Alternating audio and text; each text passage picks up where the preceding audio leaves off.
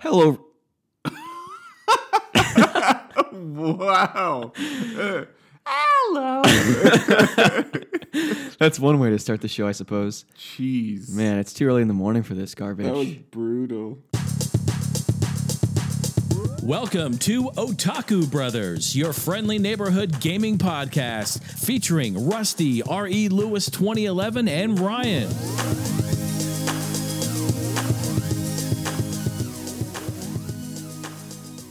Hello, everyone, and welcome to episode 18 of Otaku Brothers. My name is Rusty, and this morning I am joined by my forever co-host and brother-in-law Ryan. How you- Yo, what's up, man? I'm good. Yeah. It's been uh, two weeks, I think, since we've recorded.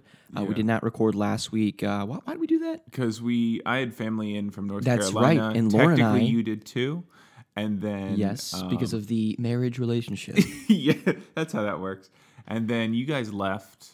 Yeah, we, we went concert. uh, to a, another state to see the Goo Goo Dolls, one of my uh, favorite shameless uh, bands from the late 90s to the early 2000s, and they put on one heck of a show. It was interesting because we were in a city that I'd never been in. It was actually beautiful. Lauren and I found a lot of really great local restaurants. And when we got to the place, we asked, you know, the staff, you know, where we would be sitting because we didn't know based on our tickets. And we originally, when we ordered the tickets, thought we were going to be in the balcony, like kind of far back. And it was in this like very kind of like almost intimate, like church cathedral like place, and almost where they would play like theatrical orchestrated performances. Yeah. And so we got in and uh, we asked the person on the ground floor, "Oh yeah, you're you're on the ground floor. Um, go ask this person." I was like, "Okay." So we go through these doors, and I'm thinking, "Okay, we're in the very back here." And this lady's like, uh, "Well, Lauren's like, okay, where is row Y?" She's like, "Oh, uh, follow me," and we just keep going and going towards the stage and going towards the stage. I'm like, "Oh my gosh, we're gonna be like right there," and we I could casually throw a football right on the stage, and um, so we were thinking, okay because it said the concert started at eight, which was a little bit later than we would typically go to a concert. And uh, the band comes out on the stage and they're starting to play, and I'm like, that's John. That the, the Goo Goo Dolls are on right now. There was no opening act, and I was, which didn't bother me. Yeah. And they proceeded to play for at least two hours. They played over 20 songs. Um, they played every song on Dizzy Up the Girl, which is like kind of their infamous album that kind of put them on the map in the late 90s. So um, it was one heck of a time. We found an Irish pub to kind of hang out in afterwards, and um, it was a good time. Nice. So we had Yeah. good fun. But uh, something I want to do before we kick off the episode is kind of plug something that is not in use right now, but I did create it for really the community of this podcast, however small or large it ends up becoming, um, to kind of have a forum where people can get discussions going, um, really, you know, give feedback for us, Ryan and I specifically, about the podcast to make it better, easily submit questions. Um, I created a Discord, which, if you don't know what that is, it's kind of like a, um, I don't know, how would you describe Discord? It's Um, basically, it's kind of like a chat room, but you can make multiple facets. So, like, there, I'm, I didn't know you did this. So, um, you'd make like Otaku Brothers, I'm guessing, and then Yeah. you could have like a question section, or you could have like complain about Ryan and Rusty section, exactly. and whatever.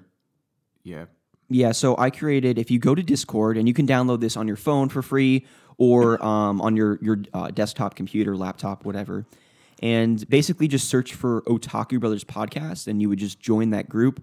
And so right now I have three uh, sub forums of discussion. So just a general chat where um, I'd probably just be posting um, any updates to the show, whether or not Ryan and I were recording a specific week, what have you. We have a second uh, kind of forum that says show topic suggestions. Um, so again, here you can kind of um, post ideas for the show, either general topics of discussion, whether it's stuff in the news that you want us to, to kind of discuss, or whatever you want. is there a space in there? And then the third is listener questions. What's that? Is there a space? Uh, there is, yes. It's Oh, not all one word. That's good to know. Um, all ta- Otaku Brothers podcast. So yeah, I mean, hop in there. I think it really just make um, it kind of streamline communication between us and the audience, the people that listen to this show, and I think it would be fun to get some um, kind of real time feedback, questions, all that fun stuff. So Nice. yeah. But uh, we have a pretty interesting show here tonight. You know, I've listened to a number of gaming podcasts, as I've mentioned in the past, And uh, one of the topics of discussion that often comes up with listener questions is the if you were on a desert island question. So Ryan and I are going to kind of revolve the show, the main topic tonight or this morning, um, around that. So we have um, a slew of things that if we were on a desert island by ourselves, nobody, no female interest here. This is just us. That's all right. I can entertain myself. You get a dog though. Let's say that. Let's let's change that. So think the parameters are all changing. it's chaos. okay. so you get a dog breed. So think about Oh, that. I'm all about that dog breed. Okay. I've got that. Or that's the easiest question. Okay, so just think about that. Man's best friend, right? So um, you get a dog and then like three. What do we have here? We have three uh, games. I've, I've listed games, CDs, movies, and books. There it is. There it is. But before we get into the main topic, you know how this show goes.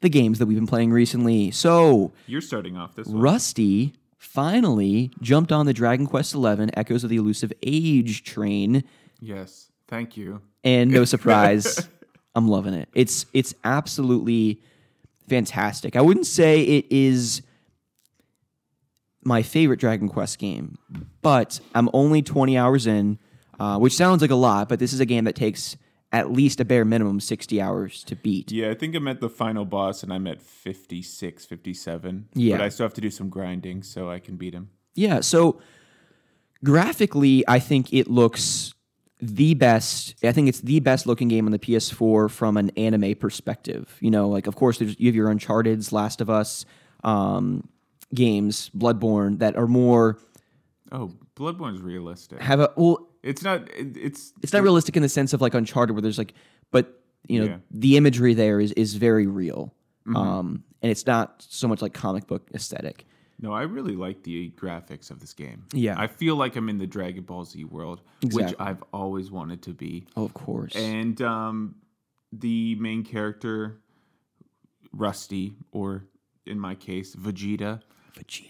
is um, he looks like future Trunks He does. from the original Dragon Ball Z. And as a kid, that was always my favorite character was future Trunks. So I was pretty excited. About Right that on. One. Yeah, so um, graphically it looks great. We'll get into kind of the, the characters and the music and the combat here in a second, but I kind of want to read a quick synopsis of the plot here because, um, or just how the game is kind of kicked off, of course. I don't want to do any spoilers. Ryan and I are going to try and keep this as, as spoiler free as possible. If something slips, you know, it's not that big of a deal. I don't think so. I mean, in a Dragon Quest game, you very much expect. You know, I've played um, four, five, six, and nine, and all of them, for the most part, have these save the world type stories. Well, that's a JRPG thing. Is It really is kind of a trope in those games. I mean, certainly there are certain plots, plot twists, and things like that um, within these games, but for the most part, it kind of follows this one trick pony thing. And I don't think that's a bad thing. I mean, I come to Dragon Quest. You know, it's like I go to you expect the formula, you love the formula. That's why you come back to the formula. That's why I go back to Noodles and Company and get my Japanese pan noodles. I know exactly what I'm getting every Do you time. get the beef. No, I get the grilled chicken, brother. Okay, well, uh, I won't fault you for that. Lauren- you should get the parm chode. Okay, maybe next time. Yeah. Lauren always gets uh she subs the shiitake mushrooms, which why would you do that? No, they're gross. They're gross. what? Mushrooms are gross. Oh no, dude! When I was in college, in the dorm or the the dining halls, Mm-hmm. and there was the salad bar, I would literally get like a little mini bowl of like the mushrooms and just pff, pop them, in. No, they're too slimy. I feel like I'm. Ugh. Yeah. Well, no, I mean it, They also don't taste like anything I would enjoy tasting again. the texture. It's certainly probably a texture thing because they're almost like crunchy. Huh? And- no, they're more slimy. Well, slimy. Shiitake? and- The slimy have like a crunch to them when you bite into them. Yeah, it's like um. If you eat them in combination with the noodles and the broccoli and the chicken, Yeah, it's good stuff. I've accidentally done that. I wasn't a fan. Yeah. Well, so What my is Lauren it for? extra broccoli. What a noob. I know. I extra carrots because that has carrots on there. I think. Yeah, I think carrots are in there, which is always good, extra good flavor. So, Mm-hmm. um, all right. So back to Dragon Quest. So Back to carrots and broccoli. the game is set in the world of Air Air Air Air Dria. and begins as the kingdom of Dundrasil is invaded and destroyed by an army of monsters. The protagonist, an infant during the attack, is among those who attempt to escape, but becomes separated and ends up floating down a river and is bound by an old man known as Chalky in the village of Cobblestone. Being adopted by his daughter, Amber, the protagonist is then raised in the village. Unaware of his adoptive status and living in the village until his teens, he eventually participates in, believe it or not, folks, a coming of age tradition by climbing the Mountain of Cobblestone Tor with his childhood friend Gemma. During the trek, they are attacked by monsters, and upon reaching the summit, a large bird like monster attacks and leaves Gemma hanging off the edge. Uh, what is this word? Gemma falls to her death, and to express himself in the post mortem of his dear friend, he joins a rock band. There it singing. Punk Green Day remakes. that that was the plot, folks. So That was the Americanized version. Um, Yes, exactly. JRPG. Noticing a mark on his hand glowing, the protagonist then summons lightning to attack it, killing it and Gemma simultaneously. I'm kidding. It saves Gemma. So she is fried to a crisp. You grind her up and put her on Excuse your me. Japanese pan. there it is. There it is. No, so that's kind of how that kicks off. He goes back to the town. He's kind of a hero, and then he kind of embarks on this long quest, as you would assume. And along the way, he you know goes to many different villages and towns, and meets several different characters that he comes into contact with that end end up joining his party. so, would it be considered a spoiler to discuss the characters that join your party? I don't think so. No. Okay. I mean, because there's no really real plot giveaway there. Um, Okay. so I'll avoid the things you don't know. Yeah. So I think, you know, the two girls that join the party, one of them is is all right. The other one, Veronica, is kind of annoying to me. What the the short one? The shorter one. I liked her. She was just sarcastic and a complete dick to everyone. Well, yeah, I mean, she does have some really good quips. You know, like when someone says something and she kind of calls them out like like how it is. And I liked that, you know. Um, I think it was it was less her her dialogue when you were in like cutscenes in the town and more like in battle. And I think that's one of my gripes in the game is the dialogue when you're fighting or like after the battle where it's like another one bites the dust. it's like if I have to hear that one more time, Eric, I'm gonna kill you. I, I think that's that was a main complaint of um, Xenoblade Two is they they sh- oh, they uh, they shout the same. What was that? I was, I don't know why I went instantly to say that is a normal body function. yeah. I should I just, should have just to start swearing. Yeah. No, um, they shout the same phrases throughout battle, and it's just a really like to the extent that you have three or four times that they're saying the same thing through battle. Yeah. Um, and I think is that a common uh, JRPG thing? It is. I mean, in like the Final Fantasies, certainly the later That's ones. what you get. Yeah. Take my sword. Like, yeah, exactly. yeah, no, that's those that's totally a normal thing and um That's a stylistic choice yeah, I mean it's not that you accept. I too guess. overly um m- of an annoyance, you know, especially when you're grinding and stuff like that. Like I'll put on a podcast or something Yeah, like that I, or I watch turn the Pete. sound down and Yeah, I just go. Um, and so when you're kind of traversing the world, I would say it's semi-open world. When you get into like the the plains of Rohan and stuff like that. Um, no, but when you are like in these like large fielded and the Rohirrim Yeah. are charging you. no, when you you can ride horse in this game, uh, but when you're like kind of traversing these open environments, um, there's definitely parts of the world that you can kind of go off the beaten path and explore and find treasure chests and like um, items for crafting and things like that. But for the most part, you know exactly where you need to go. If you press the square button, you'll immediately pop open the map.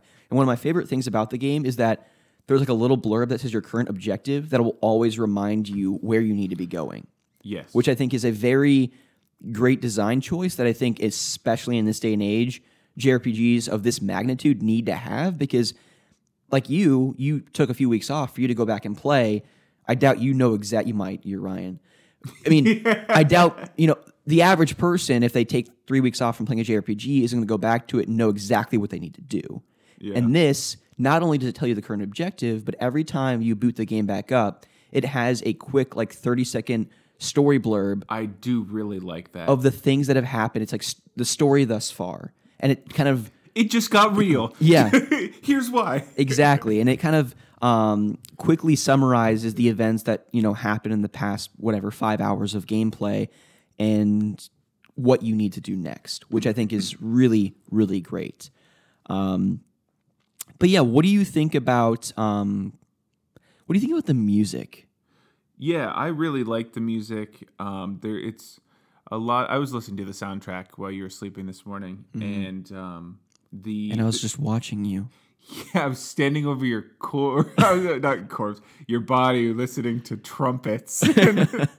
no, there's lots of brass instruments. Um, the music kind of feels like you're in a Smash Bros. game I could see almost. that. Mm-hmm. Um, not like specific like Kirby's Dream Course and like those kind Yeah. of things, but like it's very much a thing that you would find in one of those like Smash Bros. maps, Yeah. which is not a complaint. Mm-hmm. Um, yeah, I don't really listen to the music as much because I. The second I am in the game, I don't really hear it. It's more of an atmosphere, and it just Exactly. kind of, in like, it, I guess that's a testament to the music itself that it does immerse you into the game. So like the same way like a Bloodborne would have that creepy music that gives the atmosphere of like I don't know what's going to happen, I'm going to die. Mm-hmm. This one makes like it's very bright, it's very colorful and the music isn't a testament to that and definitely complements.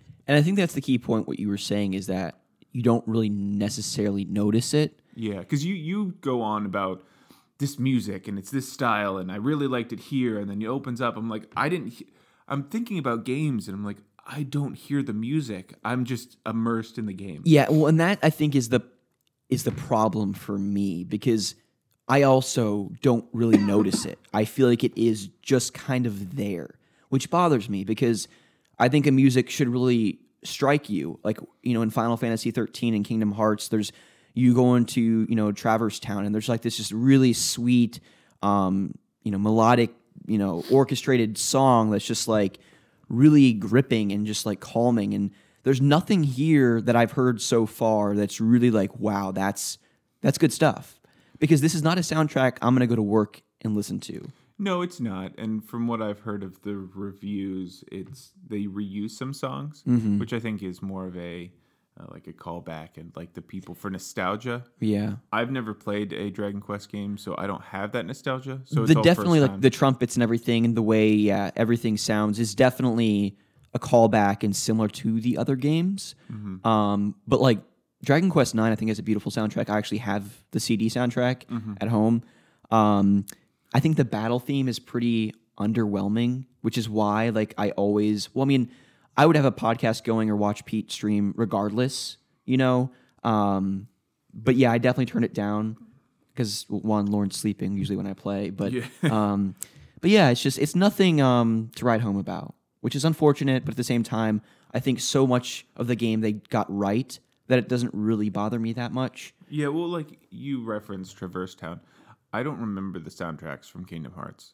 And that's not because I don't listen to them, because I do remember it being a good atmosphere and like but it's more I went into that town and the music complemented to the extent that I was feeling what I should feel, whether I remember the melody specifically or not. Because you think in music and you mm-hmm. have a bunch of CDs and stuff. I don't think that way. I've never been able to pick up music. Hmm. I could only sing, which you don't really need to be. That I'm not. I'm gonna piss off someone saying that. You you don't. It's very different way of thinking opposed to playing an instrument like Yeah. strings, brass, anything. Singing is you already have the instrument built into you. Okay, Um, Yeah. interesting. Well, shame on you for not remembering I know. Traverse Town. no, I do. We because you have the freaking vinyls for all of these things, so you consistently listen to them, and then after the pa- fact, you go back and you're like, "I love this song. I love this song." Yeah, I don't do that. I listen to people rant about space and like China. dude, I don't even want to know what freaking books you cho- chose to. yeah. You're gonna hate me. I want you to name them off. I don't even want to hear about it, honestly. um, yeah. No, I, I do want to go back to the story and the plot. Um, Okay, just go for to you were saying about how there's these common tropes and things. This is my first time kind of experience. Besides Pokemon, this is my first JRPG. I did some Xenoblade, but it's just such a daunting size. It is. And I got this one knowing that you would eventually play this because you were super excited. So it's, I wanted to get through it as well. Yeah. Um, that's not to say that I didn't enjoy it because I really enjoyed this game. Um, but there are plot twists because I'm not used to those tropes that caught me off guard. Yeah. Or that I found I was like, oh, I didn't see that one coming. Because I'm very much the person who's like trying to predict or like, where's this going? Like, what's happening? And that's why I power through these games yeah. because I want to know what's going to happen next. But there's twists and turns that I enjoyed because I didn't see them coming. Yeah, and I, I really like how the story is told and how it develops. Like you said, there are some like minor twists here and there, and it really plays out like an anime, like a movie. You know, you're wa- you're you're watching these cutscenes that are considerable, considerably lengthy Yeah. at, at times. Are. They're also fully voice acted.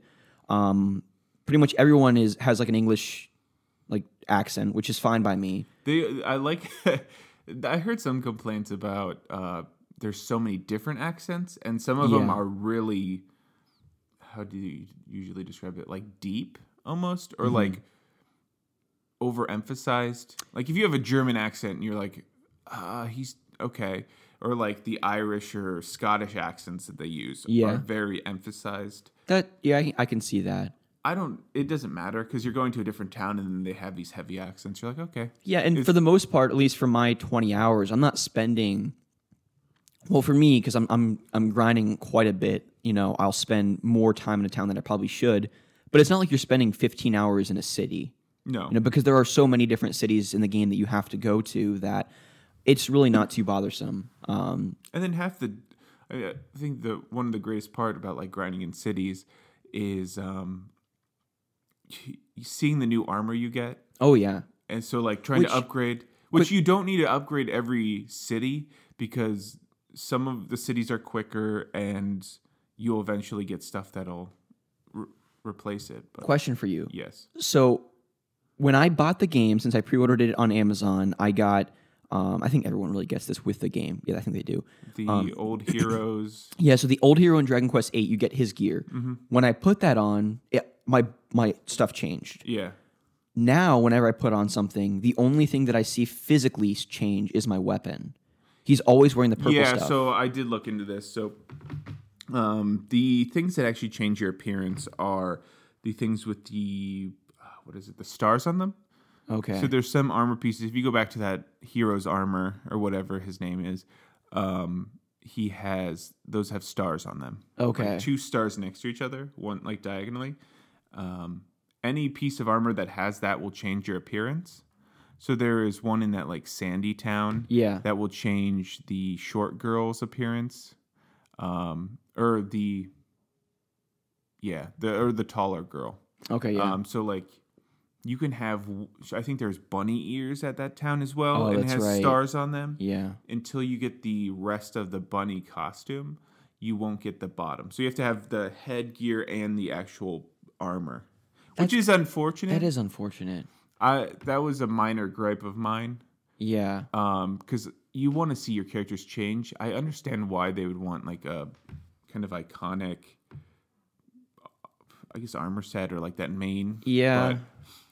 i don't there is a really cool changing armor set that you will put on your main character Okay. Yeah, uh, that, that I think that's one of my gripes. But um, one of the other things, you know, kind of, I guess, moving along here to things we dislike. Dragon Quest is known for being able to save, or ha- the way you save in the game is you go to a church and you talk to either a priest, um, or you talk to a priest and you basically they call it confession, and you that's that's how you save. And they they got halfway there for what I wanted them to do. You know, if you're out in the open world, there's like little campsites that you can camp out at and rest so that you can regenerate your your health and your magic and you can save there. But like if you're in a dungeon and you're grinding and you're you know just walking around trying to get through all these different floors to get to the final boss and you die, then your game restarts, you know, and you lose all that progress. yeah I think in today's day and age, there's no excuse for not being able to save anywhere. oh, yeah uh i could s- Because my point being is that like you could be mindlessly just grinding or whatever and not really paying attention to your health or whatever, and then you accidentally die and you lose three hours of progress. That that's why I rage quit my first playthrough when I was doing um, the hard mode. Exactly. Or- yeah. So you can't. I mean, if you could just press start before certain battles, like oh my health's getting low, just just in case. Press start, save, boom, gone. Yeah, well, I was testing it, and I that was kind of a complaint as well.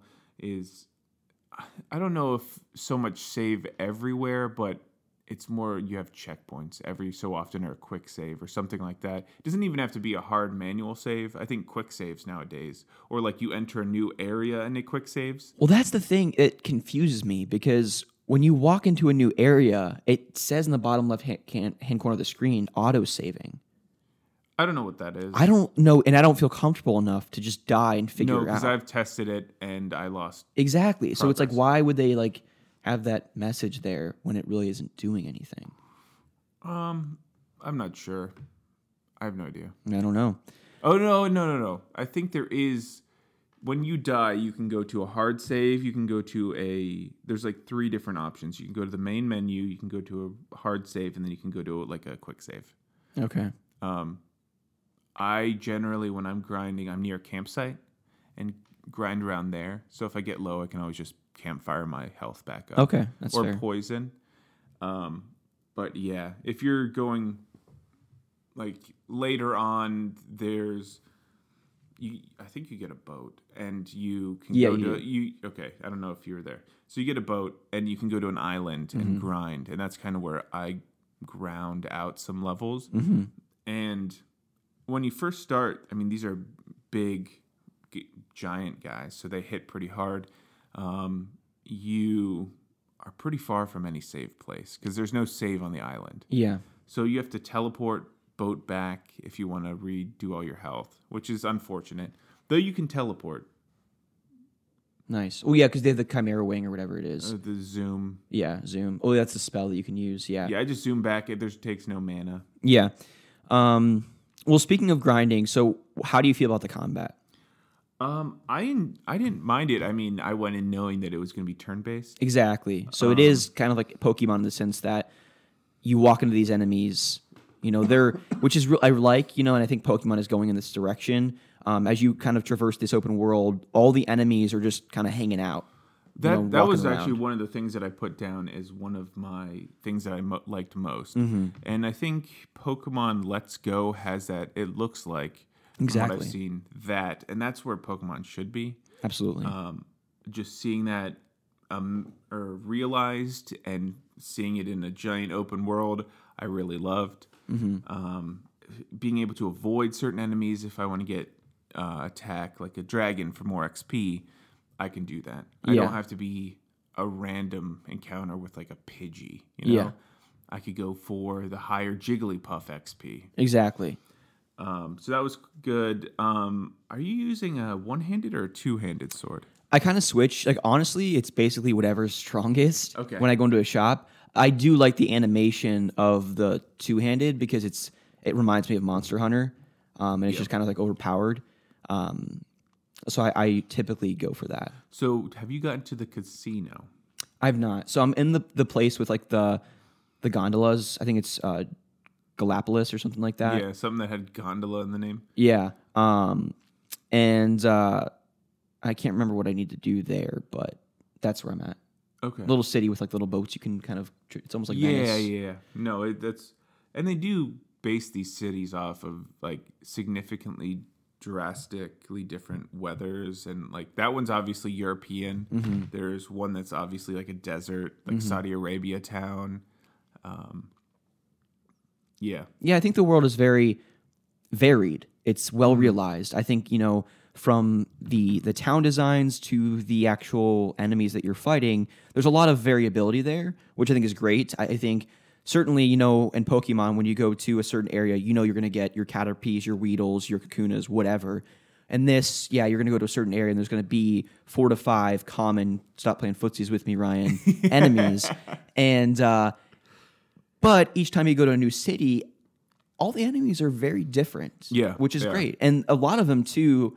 Their design is kind of catered to the environment. which so I really like. when you're in the desert, there's like enemies that you would suspect to be in a desert. They're like they- they're just the way they look.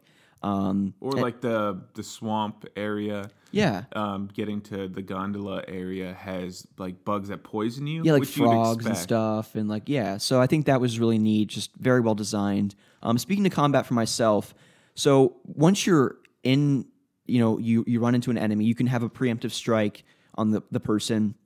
You're in like this little spherical grid. And I didn't know until like five to eight hours in that you can like move your characters around. Yeah, it doesn't avoid attacks or anything. But yeah, it's- which it's, just kind of like there. I don't. I don't know. It's just kind of there, which it is what it is. I guess it's it's interesting. Um, what I do though is I control um, my character Rusty and Erik, which Erik is actually my favorite character.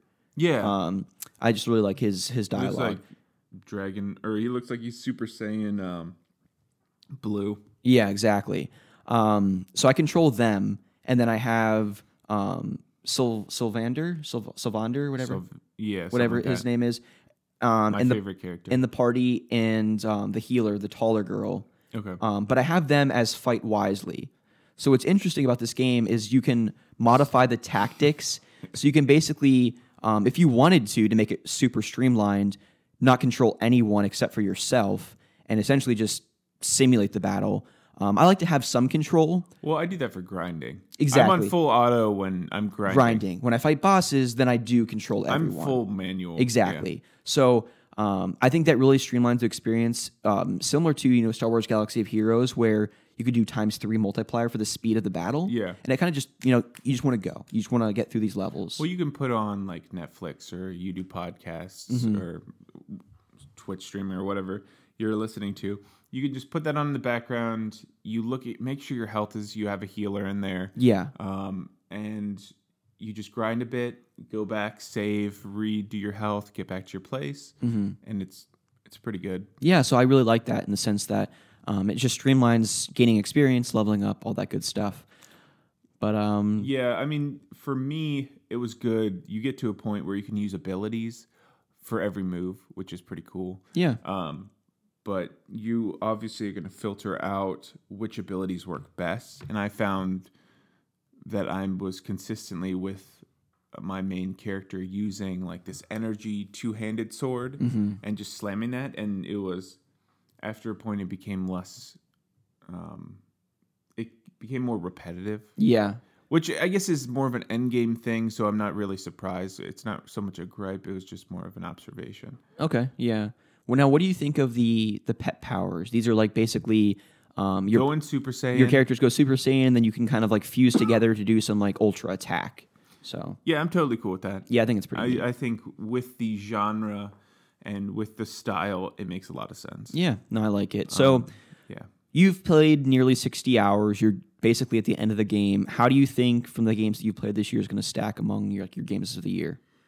Um. Well, as far as I made a list, so I've God of War, Monster Hunter. Okay, hold on. I don't want to hear it. I don't want to hear it until we do our end of the year podcast. No, I'm saying those are. I've only played a few games, so like Yeah, but- out- like out of the big titles that I've played this year, this is an order. This is just a list. Okay. Well, so here's my going to be our condition conditionally like we're going to be when we do our game of the year lists. Yeah. It's going to be whether it came out this year or not. It is. No, that's my point. Like Is it? Is that a? so like yeah, like it's a statement. So like our Oh, list okay. it can include games from 1998 to today. No, that's fine. Yeah. Because like I'm I'm not going to pay play 10 games that came out in 2018. It's just not going to happen. Yeah, so I mean, of the games that have come out in 2018, it's in my top 10 because I don't think I've played that many games. You go through like a game a week.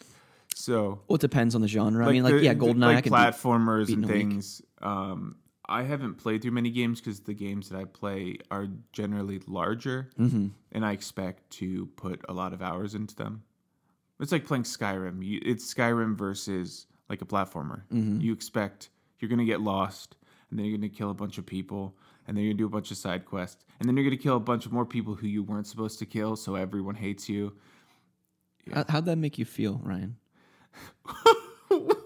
So Whiterun is so empty. yeah, Um, but seriously, try to kill the Jarl and see if everyone gets pissed at you. Uh, put that on my to-do list for the weekend. Yeah. Uh, no, I think for me, it's definitely going to be among the top, definitely top ten. I- We'll see if it sneaks in the top five. Um, I already have my list pretty much solidified. So, you know, if I end up playing Spider-Man this year, if I get to God of War, Horizon, Zero Dawn, we'll see where those games stack up. I'm sure it's going to be a competitive list because, like, I really played some great games this year. So, Was Horizon Zero Dawn 18 or 17? what do you mean, 18 or 17? Uh, oh, that was last year. Yeah. Yeah, it was last year. I have to double check what's 18 versus what is. yeah. Yep. Because I think I've done mostly 17 games. Yeah, I have quite a few 17, and then um, a lot of games from just like early PS4 games because I got my PS4 like Wow, late it's already October. late last year, dude. What's Yeah, going on? yeah, I know. Uh, For a second, I was thinking it was August. I, Yeah, no, dude, time is is flying by. Um, so I had a, qui- a few quick questions for you. Um, what do you think of the crafting system in this game? trying to remember. Um, I found it annoying. Did you? Yes, um, because the amount of hits are based off your level, so it, it incentivizes you level like power leveling your character, and the how good your armor is is based off the number of hits and how close you can get to those little like areas to be within. Mm-hmm. Um, so if you're at say, I think I'm like sixty or something to get the higher end gear, which you want going into like a final boss battle of the game or like the first ending, I can't hit enough because there's they become like six of them and the the bars become much longer and the, much more dense. Mm-hmm. I can't hit enough times to get anything more than like just failing. Yeah, so we should basically explain. You get this thing called the fun-sized forge from your buddy um, It's a good concept. Erik, yeah, like early on in the game. And what you do is you have, you know, certain resources you can craft armor, accessories, hats, swords, weapons, what, whatever you want to craft really you can you can make in this game and you kind of throw these items into a pot and then it brings up like almost like this the, this mini game where you have like this hammer that you kind of like will go up and down and you have to basically like click for it to um like fill this meter and you want to fill the meter at this one particular point to essentially craft a perfect item. Um, i found it to be a fun break from the the game but again i'm 20 hours in. I could see like once i level up enough or get all the ingredients for like a really nice piece of armor i'm not gonna want to like have to go through this stupid mini game i just want to like throw the items in a pot because i i grinded for all these items this ore whatever it might be to be able to make this thing i don't want to have to do this chore of a mini game to then get the armor Yeah, You know, it's like- and it becomes an irritant. Well, because one, you have twenty different types of hits or whatever, but Y- because every every so often you get because it's all based on leveling. You get a certain point, you get a new type of hit. Exactly. like it's a four hit or whatever, or a light hit. Um, and then at the end, you're obviously getting end game loot that I don't know how the respawns work, but I think it's every 24 hours or every day cycle. The Yeah. loot, the drops respawn. Um, so you have like a certain type of shell or like a platinum ore. So you have to go through and look up if you don't remember where they are, where the platinum ore are, and then you have to wait for 24 hours for those to respawn if you have a really crappy take on that Yeah. forge. So that early game, it's cool. Like I think before that first like pyramid um two bosses, yeah you can get a plus three weapon, helps out a lot. Cool. yeah But like end game stuff where you're grinding or you'd have to grind out another set of hard resources, it becomes irritating. Without maxing out your guy, which is going to take a while, unless you're like power sliming or Mm-hmm. metal sliming. Um, yeah. Yeah no i mean it's yeah it's kind of It, it lo- I think the best armor you can get from forging. Mm-hmm. But yeah, you'd have to power level your way up. yeah But it's a cool concept. No, I like it. Yeah, it's, it can be an annoyance sometimes, though. Um, now, do you think the game is too linear, or do you think there's enough to explore? Um, well, it's a single player game. I think there's enough to explore. Yeah, I would say there's enough to explore. I, mm-hmm. I expected a linear game, and I mean, being 60 hours. Yeah, Yeah, I it, there's enough. I feel the same way. Like, I wouldn't. I almost get too over like in a game like Skyrim, it's it can be almost overwhelming at times, you know. very much so. And I like in this game that it's it's it's kind of like Final Fantasy 13 in the sense that like you're going through these corridors or whatever, you're in this city, then you go to a new area that kind of opens up. You still have this main objective in the center of the map that you need to get to, but you can kind of search every nook and cranny around that place to again find treasure, hidden stuff, what have you. And I think for me that's enough because as an adult having responsibilities, I can't The worst. I can't put 200 hours into a game like I used to be able to. Yeah, and like compare, not to compare every open world or semi-open world to Skyrim, but there's a lot more to explore side stuff like random caves and things in Yeah. Skyrim, and this is not built for that. No, exactly. And it's I'm almost glad it's not. Yeah. You have a few items around the map which you can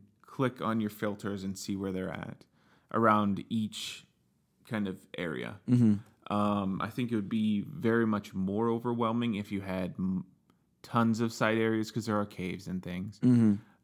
Um, but yeah, I, I wanted to get through the main story and like understand what's happening and like uh, I can't say that because that would spoil things. But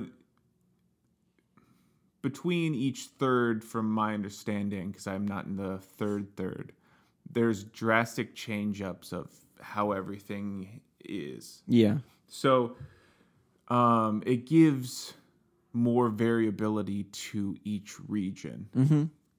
between each of those three segments. Yeah. So that's cool, and it it gives two different looks on, or like yeah, it just gives more variability. Yeah.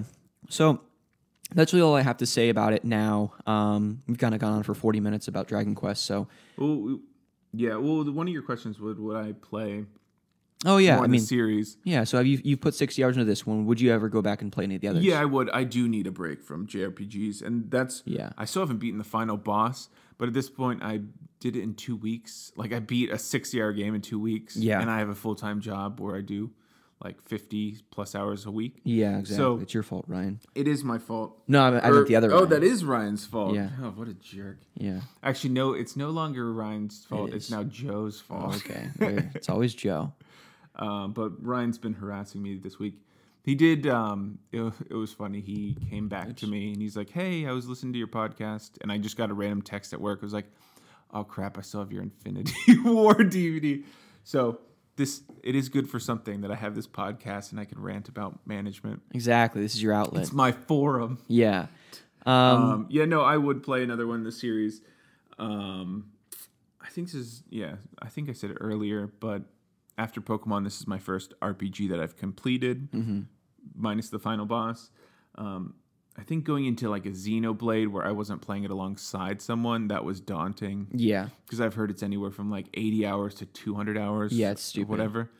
Um, so yeah, I, th- I might eventually go back to that one.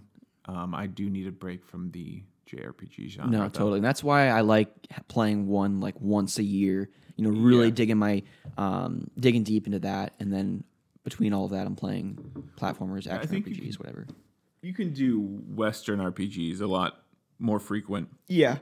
than you can do J because it has the style of JRPGs are very niche. Yeah, for sure. So y- you know what you're getting. You're getting the same quirks, from my understanding, with each JRPG because you can expect expect some sort of formula. Yeah. Um, with Western RPGs, there's so much variability, and it's more because we are in the West. That's kind of what I enjoy more. Yeah, no, I, I agree. Um, but yeah, so that's Dragon Quest. You can get it on the PlayStation 4, I maybe PC, and it's eventually coming to the Switch as well. Oh yeah, Yeah, so definitely um, comes highly recommended, I think, for both Ryan and myself. And uh, yeah, if you're looking for something really meaty, um, fun story, great characters, and uh, interesting combat, definitely check it out. Beautiful, beautiful game. But uh, anything else you've been playing this week, Ryan? Yeah, so last week I was talking about how I was playing Bloodborne and I wanted to platinum the game. I have yet to do that, so I'm still working on that.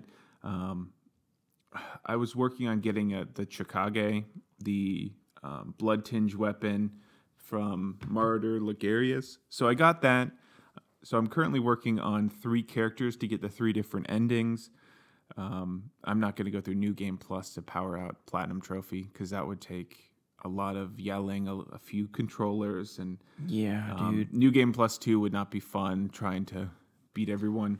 So I beat my first playthrough, like my main character, it took about 45, 50 hours. Mm-hmm. And that was because I was exploring everything. Um, my second playthrough took about 15 hours, so I've significantly cut my time. Um, my third playthrough, um, I'm doing the final ending, so with the two final bosses, and I've beaten that in about nine hours. And then the, my third playthrough is about four hours to get at the Nazgul. So it'll take me about five hours to get to the Nightmare. And yeah, that's kind of what I've been doing. Nice. Um, I also have been playing Assassin's Creed Odyssey. Wait, what? I'm about eight hours into that one. You bastard. Yeah. Um, so it's hard not to compare it to Bloodborne. Um, just coming off of playing what two playthroughs, um, but I'm enjoying it so far. Nice. Yeah. So let's see. It's my first Assassin's Creed since um, the third one. Um, it's it's a lot of fun. It's an RPG, so the combat is very much more limited compared to what it used to be Yeah. from my impressions. Um, it's less refined because you have so much variability. Before it was just counter and stab people with things. Yeah. Um, since there's more weapons or unique weapons, um, it, it doesn't play like a, a Dark Souls, which is what I have to compare it to because I'm just played that. Exactly. Um, so like the dodging isn't as crisp, the hitboxes are less crisp, but it is a good game. Um, I did find towards the beginning there is a bounty system, kind of like in GTA, Yeah, yeah. where you have instead of stars, they're like helmets. Really? So like you have the more I've killed a lot of people that I shouldn't have killed, like of my own like army. oh, really? So yeah, my bounty goes up consistently, and it happened like in the first few quests where like you're level one, the first bounty guy or bounty hunter to come after you is level five, so it it feels so like a um an It Follows movie. oh, yeah. so it it can the bounty hunter consistently kind of tracks you around the map Ooh. and you're like, oh gosh. So you're going through a main quest, and this was my irritant because I couldn't get rid of the bounty hunter early on. Yeah. Before I hit the like level four, level five, um, he would come like I'd be raiding a camp, and he'd walk down the path into this camp that I was trying to raid, and I could kill the people in the camp because they're level three. But he's level five, and he just walks in. He's like, "Hey, I'm gonna kill you." Oh my God. So he's in the like I'm in the middle of a quest trying to kill like a captain or whatever, and he just comes in and is just trying to destroy me.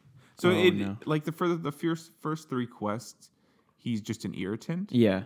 Um, but I guess I did kill the wrong people and I did break the law. Yeah. Um, but later on, I was able to kill him pretty early on. And I used the tactic of you have a bow, which is a lot of fun to play with. Oh, I bet. So I got up on the roof, and because he could like maybe four shot me, I would hit him with my arrows. He'd start walking up a ladder. I'd just keep shooting him, and then I would stab him with my spear a few times to the point where he'd fall off the ledge of the house. Nice. So that he won't get any hits in, and then he'd do it again. I just because they have a lot of health. Their Yeah, health is like a it. lot denser than like a normal guard. Okay. Um, so it's kind of like it feels almost like in Bloodborne where you're hunting other hunters, Yeah. which is really cool. That that was my favorite part of like Bloodborne, or like Nioh, you're killing other like samurai, and that's what I enjoy most is just killing them because they have the best, some of the best loot. Those Nice. guys. Um, so I'm consistently killing guards, so I get more bounty hunters now, and that's probably where I'm going to spend a lot of my time because I enjoy just luring them in somewhere and like fighting one on one. Yeah. Yeah. and just the hunter of hunters. Do you feel like King Leonidas as you're playing this game? Not yet, because I'm only level eight. Okay. But I, I think one of the first skills you get is the, Spartan kick, kick. ability. I heard that's like you just like span. That's just so cool. Is it fun? Yeah, to it is. this? It is a lot of fun. I there's one where you can chuck your dagger and you like almost teleport to that dagger in the assassin's tree.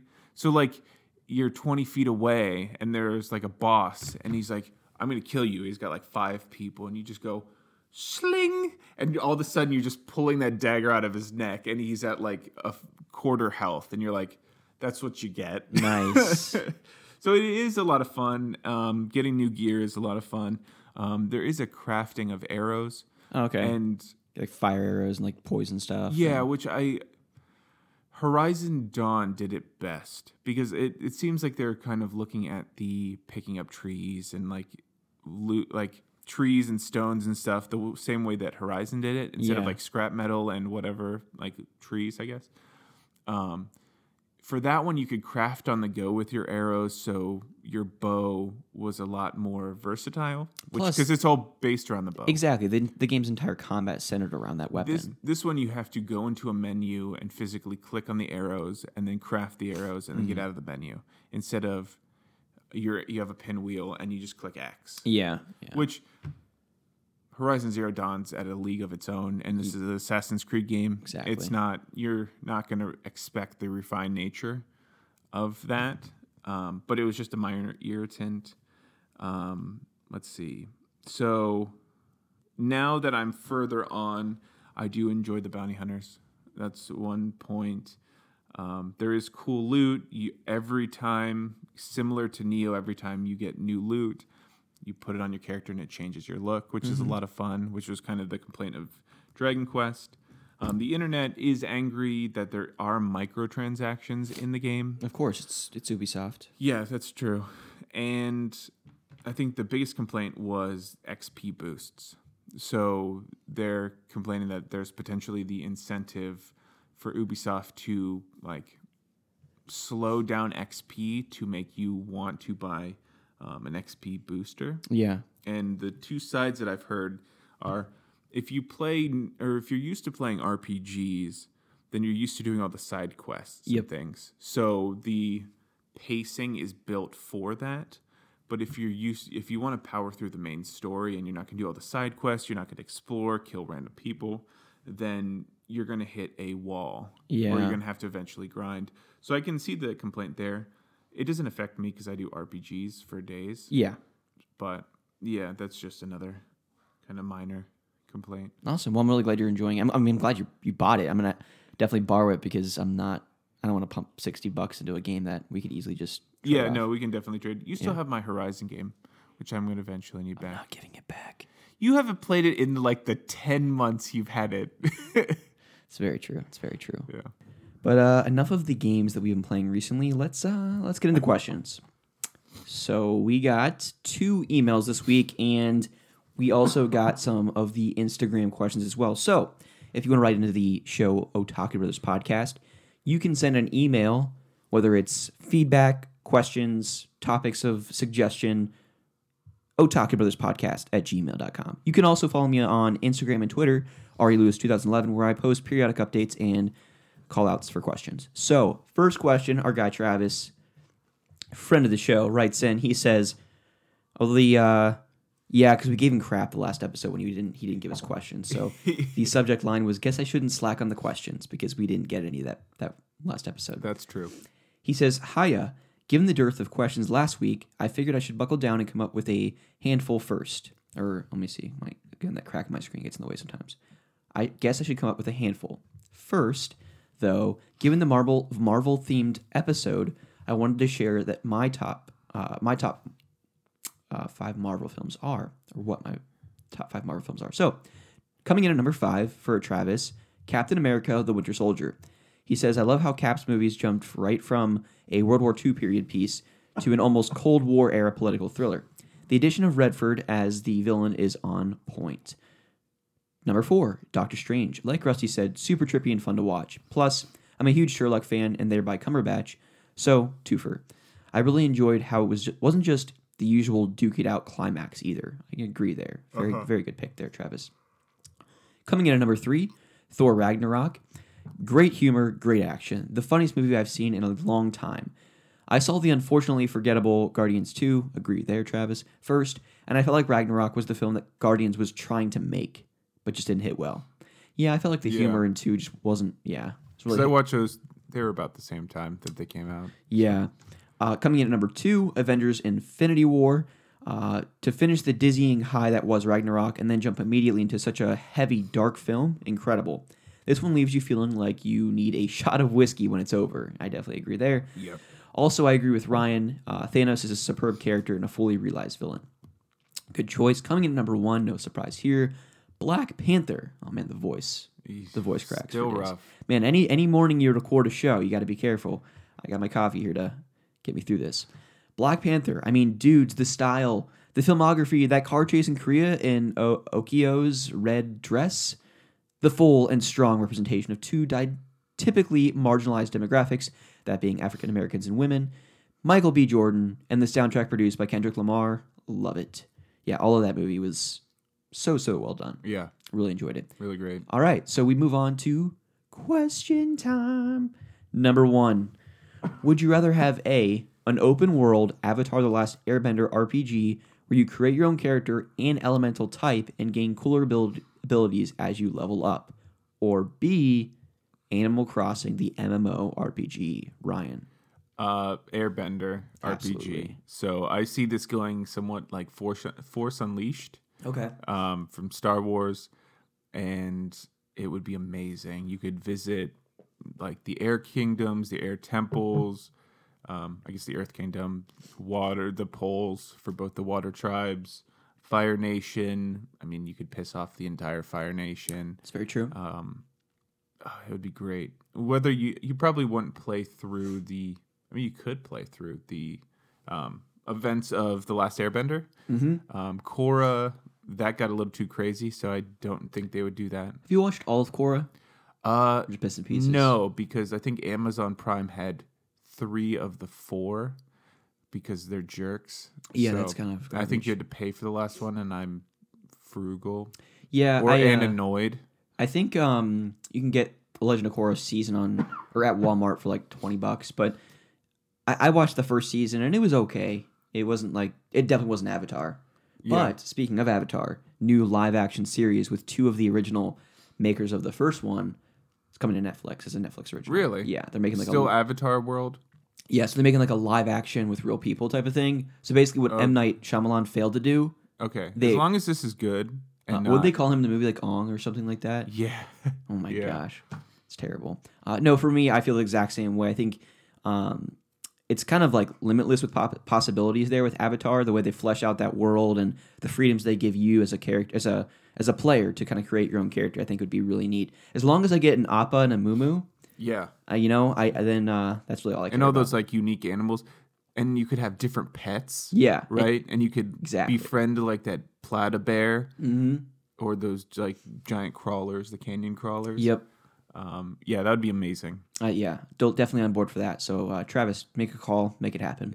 Number two, question number two: What is your favorite movie line? And uh, he gives an example, and then we're gonna kind of tie these questions two and three together. And then he says, "What is your favorite unintentionally dumb movie line?" And then he gives a bunch of examples. These bats are bred for one purpose: war.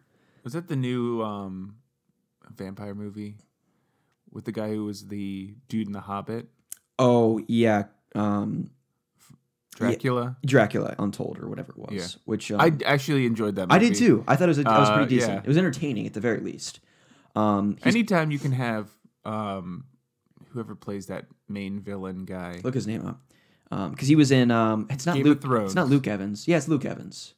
Sure. Uh, is he a sir? He might be a sir. No, it's not Sir Luke Evans. Are you kidding me?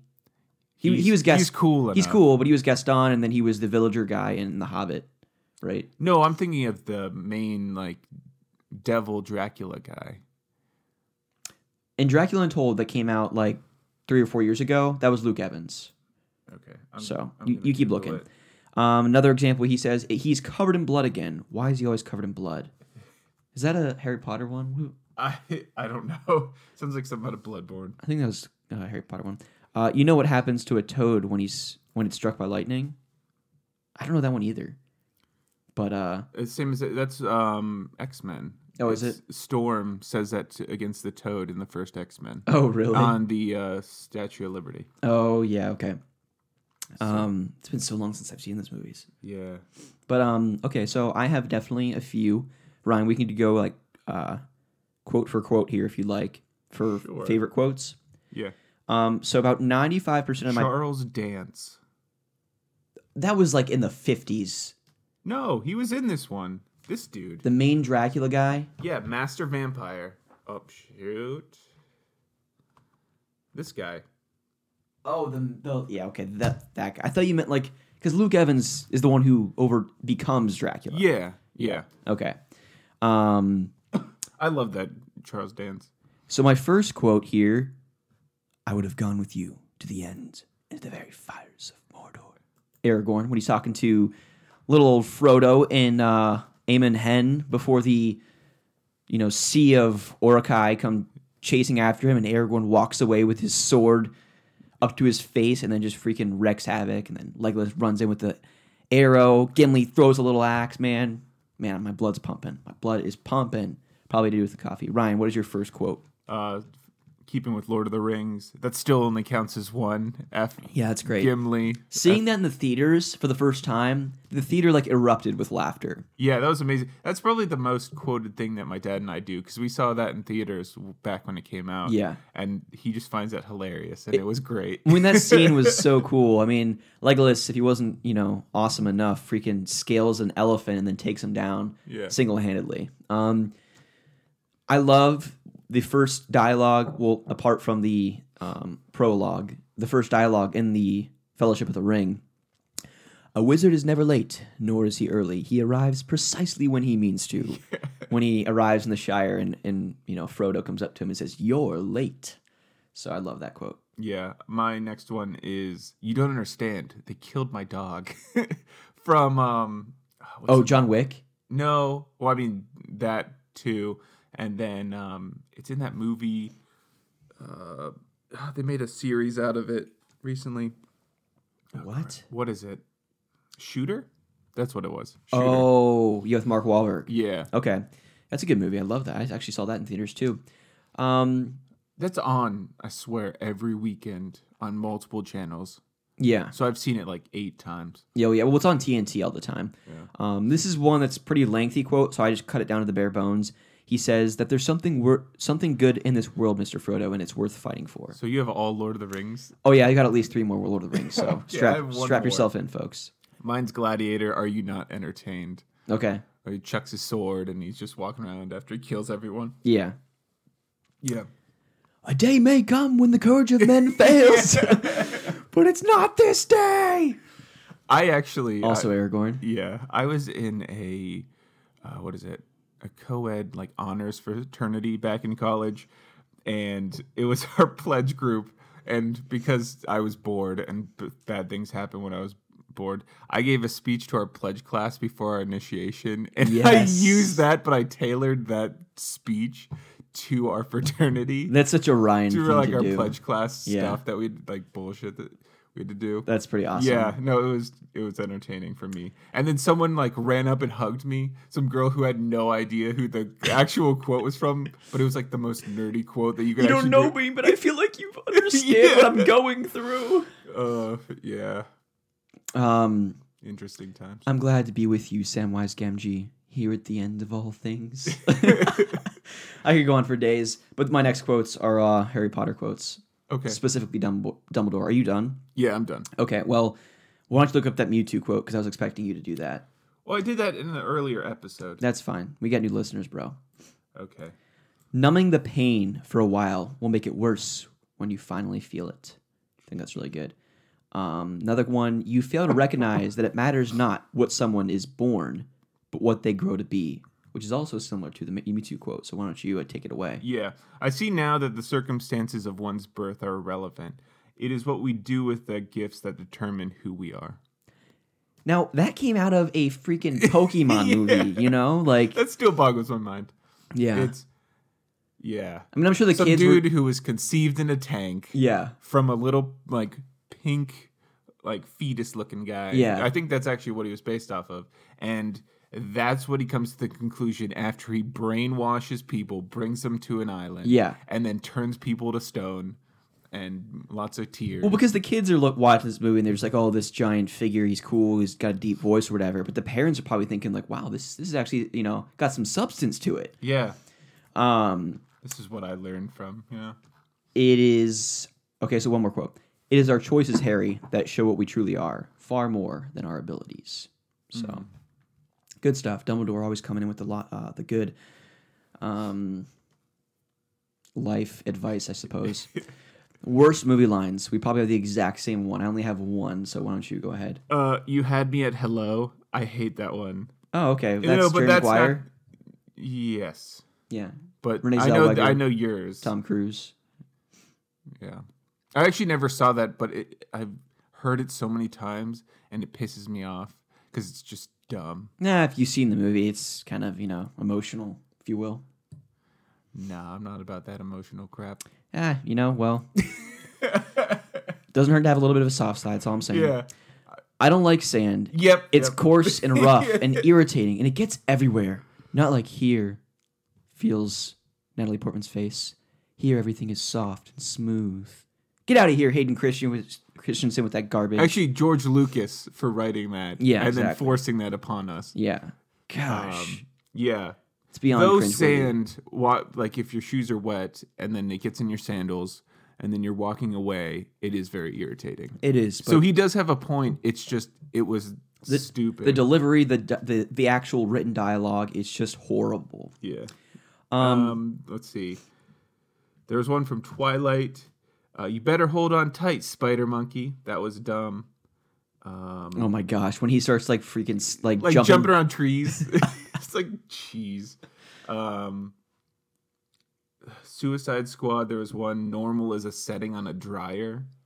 Like I think you, it was from Harley Quinn Oh, okay. when they were talking about like be normal or something like that. I'd also add, you know, we recently watched Ready Player One, which conceptually, I think, you know, Ernest Cline created this amazing world. that- Actually, that's actually what I. yeah, it's it's really the idea is amazing, but I would say we watched that with Matt, you know, Lauren, myself, and you, and I swear, like eighty five percent of that dialogue couldn't have been more cheesy. The delivery, everything about it was just cringeworthy. Yeah, I, what I have written down is any line in the last 15 minutes of that video game movie. Yeah. Oh my gosh, it was yeah, it was painful. You it hit every cheesy point from every other movie and just just jammed it down in there. Yeah, it was really pretty pretty painful. Uh, but yeah. again, like the movie was good um, because again, the concept is really pretty neat, yeah. right? I mean, but wow, that was pretty. I was excited, and then I was less excited as the movie went on. because for we were trying to watch Deadpool hours. 2, but we couldn't find it. Yeah. I think, oh, Ready Player One, that's that's looks pretty sweet. And then we watched it, and we're just like, okay. it was less sweet, Um, and then it didn't help that we like broke it up halfway through because I think you had to get like groceries or something. oh yeah, and we were all hungry. And then we came back with food, and we're like, "Oh gosh, we have to do this." Yeah. um, there's I have one from Transformers. My face is my warrant. who says that? Some dude in one of the new Transformers, Oh my gosh. and uh, the Notebook. If you're a bird, I'm a bird. Okay, I do. Those uh, out of context, any of those romantic movie quotes, you're just like, "Ooh." well, sure, what? but they lead up to it, and you're like I- yeah, yeah. crying in your face, like you know, in your hands, and you're like freaking out, and they say that it's like, oh my gosh.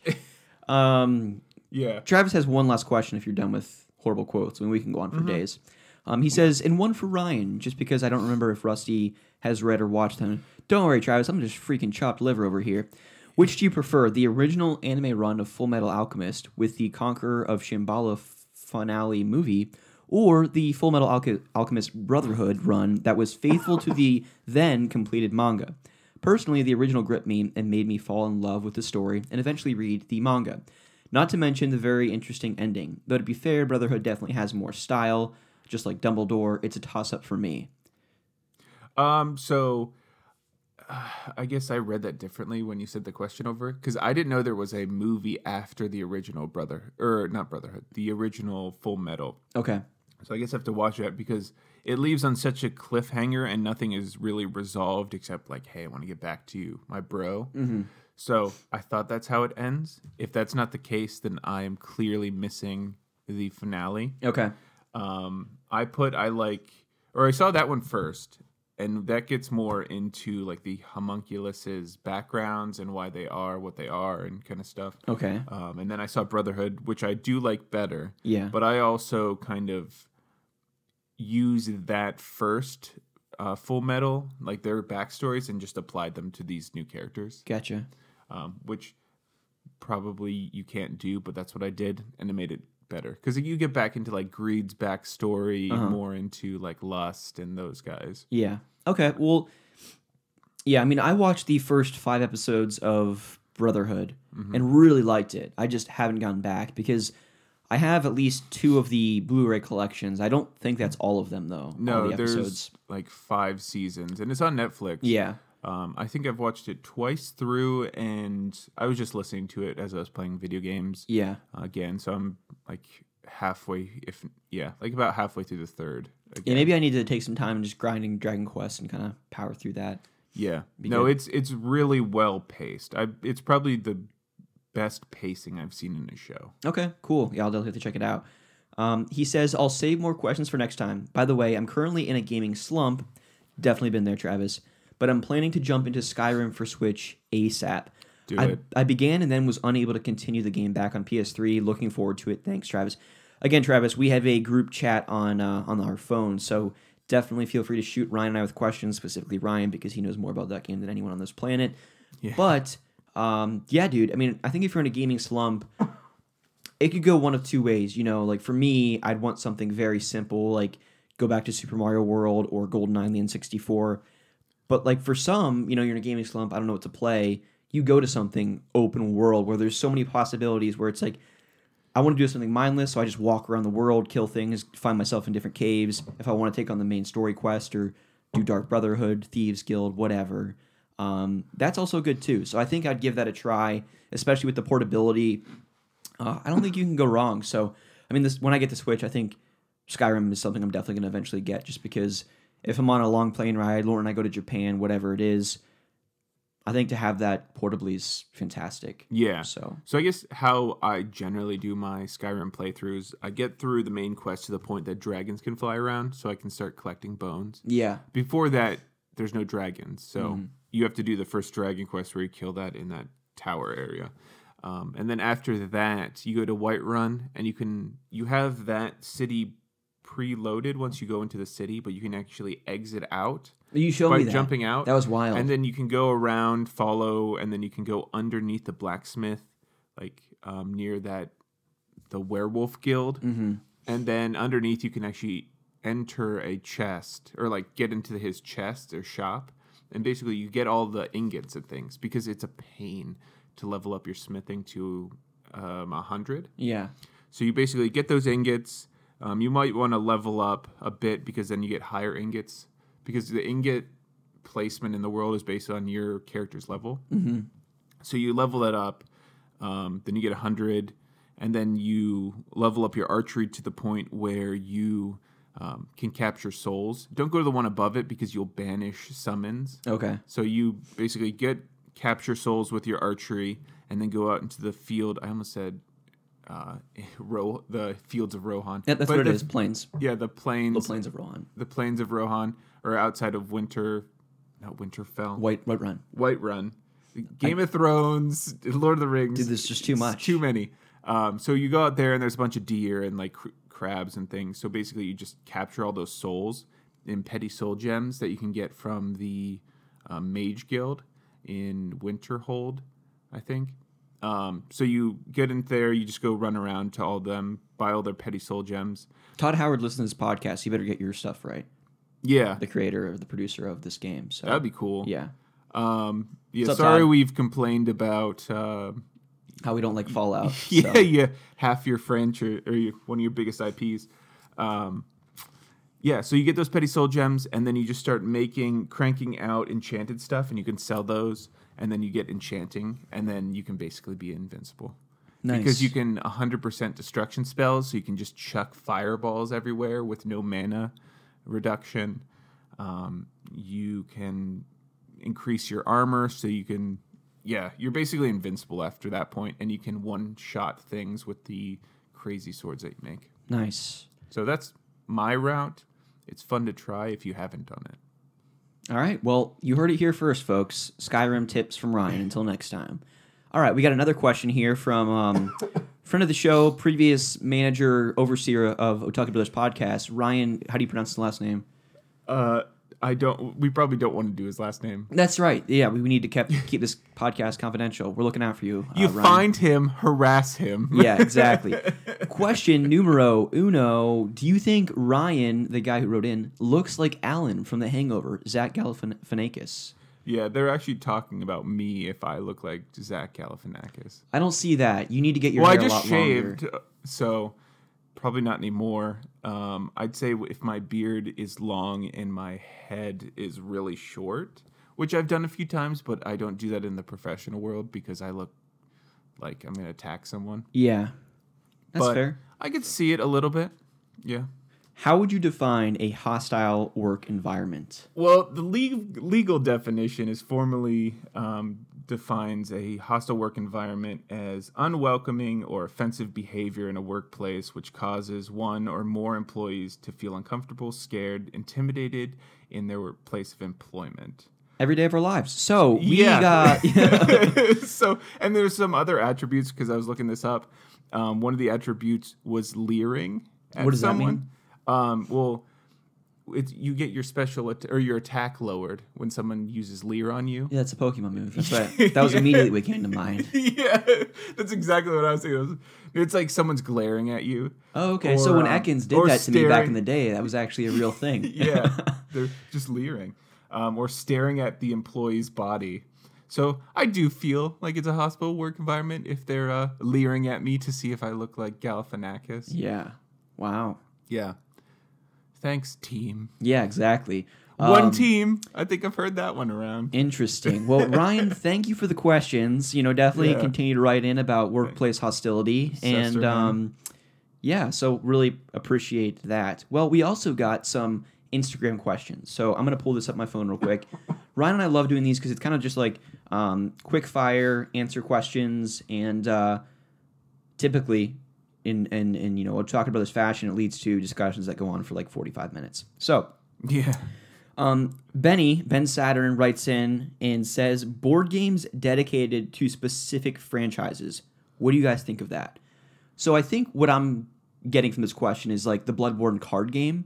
Yeah. You know, things like that. They're basically based on a bigger property. Um, so what do you think of that? I've never played any. From what you've said, the Bloodborne game was cool. Yeah, I don't think I have either. Um, We, you have like Pokemon and stuff, Monopoly. that's right. Think that's pretty sweet. So we have Lord of the Rings, Monopoly, Star Wars, and Pokemon. You so you officially collect monopolies in different Pretty much, only for the things that we care about most. So if like we found a Harry, if we found a Harry, Star Wars, Harry Lord of the Potter, Rings, Harry Potter. um, yeah, I think we, because I mean, Monopoly is such a fun party game, even if it does go on um, longer than you would and care ruins for. friendships. Yeah, and- but I think when you're playing in Middle Earth and collecting the Shire and Helm's Deep and what have you, it makes it a lot more interesting than Park Place and Neil Avenue or whatever the heck. I think I've only played Monopoly once. I've probably only played it all the way through two to three times, but I've played it dozens of times. We used to play it all the time growing up. Um, another one at that local place that we go to near, Yeah. near you, um, I saw a Rick and Morty Munchkin. Munchkin. It's a really popular card game. Okay, And so I still have like $140 worth of credit there, so I need to get over there and. get some Munchkin in your life. Well, I'm saying because if, if the Bloodborne card game's there Yeah. and the Munchkin Rick and Morty, I might just pick both of those up. Um, and also, I because I follow them on Facebook, Yeah. and they recently posted like they got a bunch of trades and they got a bunch of N64 games. Ooh. So I might pop over there and get some of the the holes in my collection. Um, specifically Mario Golf. That's the one I really want. Um, Dude, I've always be ga- down for Mario Golf. yeah, the music in that game is is so fantastic and, and really calming. So um, as far as what we think about Benny, I think it's it's great. I mean, how could you not like some of your favorite franchises in video in uh, board game form? So uh, I'm gonna come back to Chrono Links because I'm gonna quickly Google this because I forgot that I probably should have looked this up. Um, Travis, what's your favorite cheese, favorite comedian, and favorite cheesy comedy. uh, my favorite cheese is probably pepper jack. Okay. Yeah. Um, probably probably the same. The spicy one. Yeah, it's a little bit spicy, a little bit. It's it's white and it. it. has like peppers in it. Exactly. Yeah. Yeah. Pepper jack. Um, and I would say my favorite comedian, rest his soul, is probably Chris Farley. Um, I also really like Jim Jim Gaffigan. Yeah. Um, he's really great. I've been listening to Bill Burr. Okay, I don't know who that is. Um, Yeah. He's pretty good. and then cheesy comedy. Um, Is it like a romantic comedy or like just a comedy in general? I don't know. Um, I'm also looking up um, ChronoLink's Alex question because I I meant to look this up last night and I totally forgot and I can't really think of anything off the top of I'm my trying to think of cheesy comedies. Wasn't there one, uh, the one with LeBron James that I didn't see? I could see those type of things being cheesy. oh yeah, he was in one. I, I never saw that though. I saw his uh, scenes at least. Um, I don't know. I think most comedies are pretty cheesy, or at least as you're doing it in like a, a movie form. Yeah.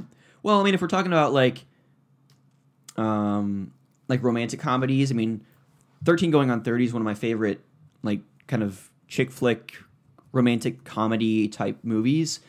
I, I guess some of that movie may come across as cheesy, but Jennifer Gardner, I think, is just so wonderful, um, and such a genuine human.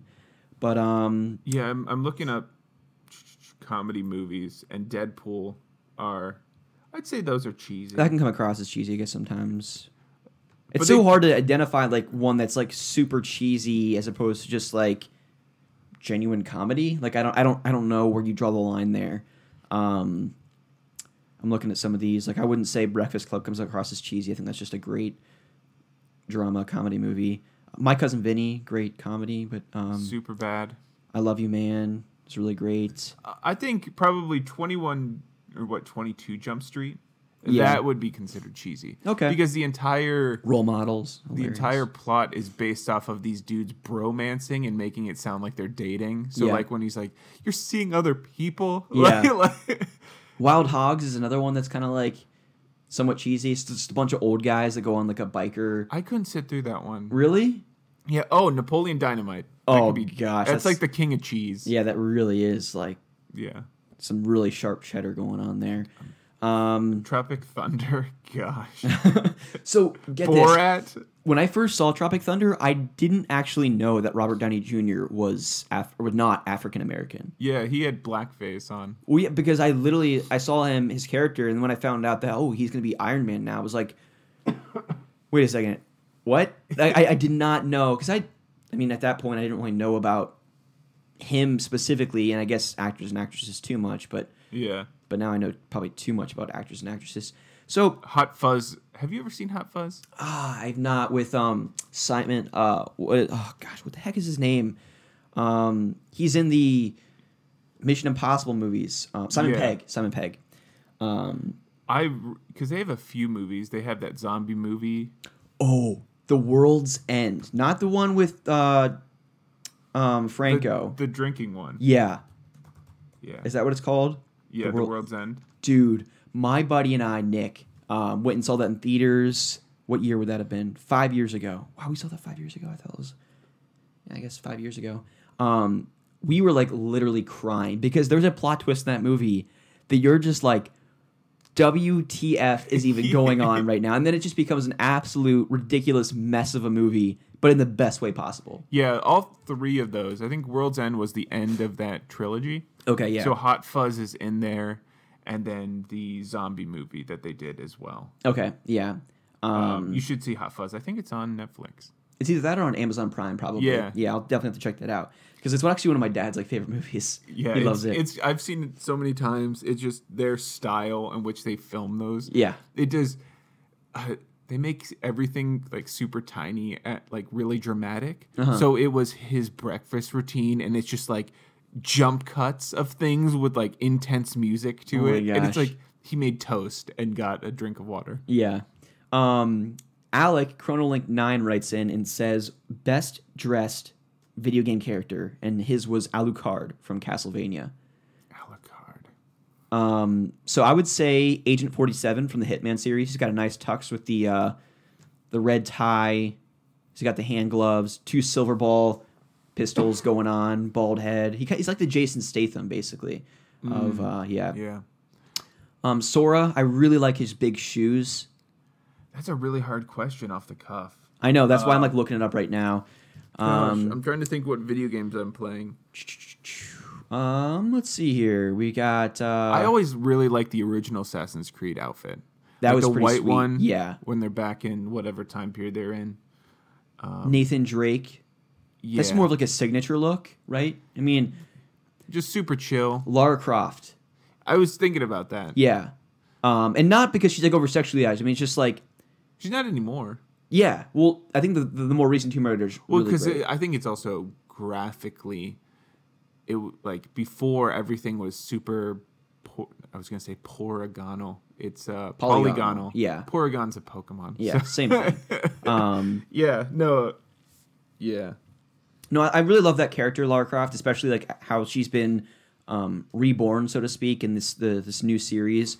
Um, she seems a lot more human than she was in the '90s. The girl who played her was the same girl in Ex Machina who played the robot or the AI. Oh, okay, yeah. I was Have you seen Ex Machina? no, Dude, what is wrong with you? no. Okay, so I, you, I was thinking You've of got Poe Dameron, you've got Hux, and you've got Laura Croft. Okay, so Oscar Isaac, right? Yeah. Um, Laura Croft. I can't remember. She's actually married to um, Magneto in real life. Really? Um, Fassbender, Michael Fassbender. Yeah. Yeah. Um, but I I'd thought you were talking that. about so Camilla Lu- Luddington, I think, voices uh, Laura in the games. She's also in Grey's Anatomy. Okay. So, um, but it's crazy because her actual voice, she's English. Yeah. So that comes across in it's reflective in the Tomb Raider games, but in Grey's Anatomy, she's totally got an American voice. Yeah, which is so wild that people can do that so easily. Um, Because we have one of the most basic sounding I guess, but I still think it's pretty amazing that they're able to do that. Yeah. Um, I mean, you hear some of these interviews, you're like, wow, he's very Australian or he's very English. Yeah. Like Superman is, I think, very English. yeah. Yeah.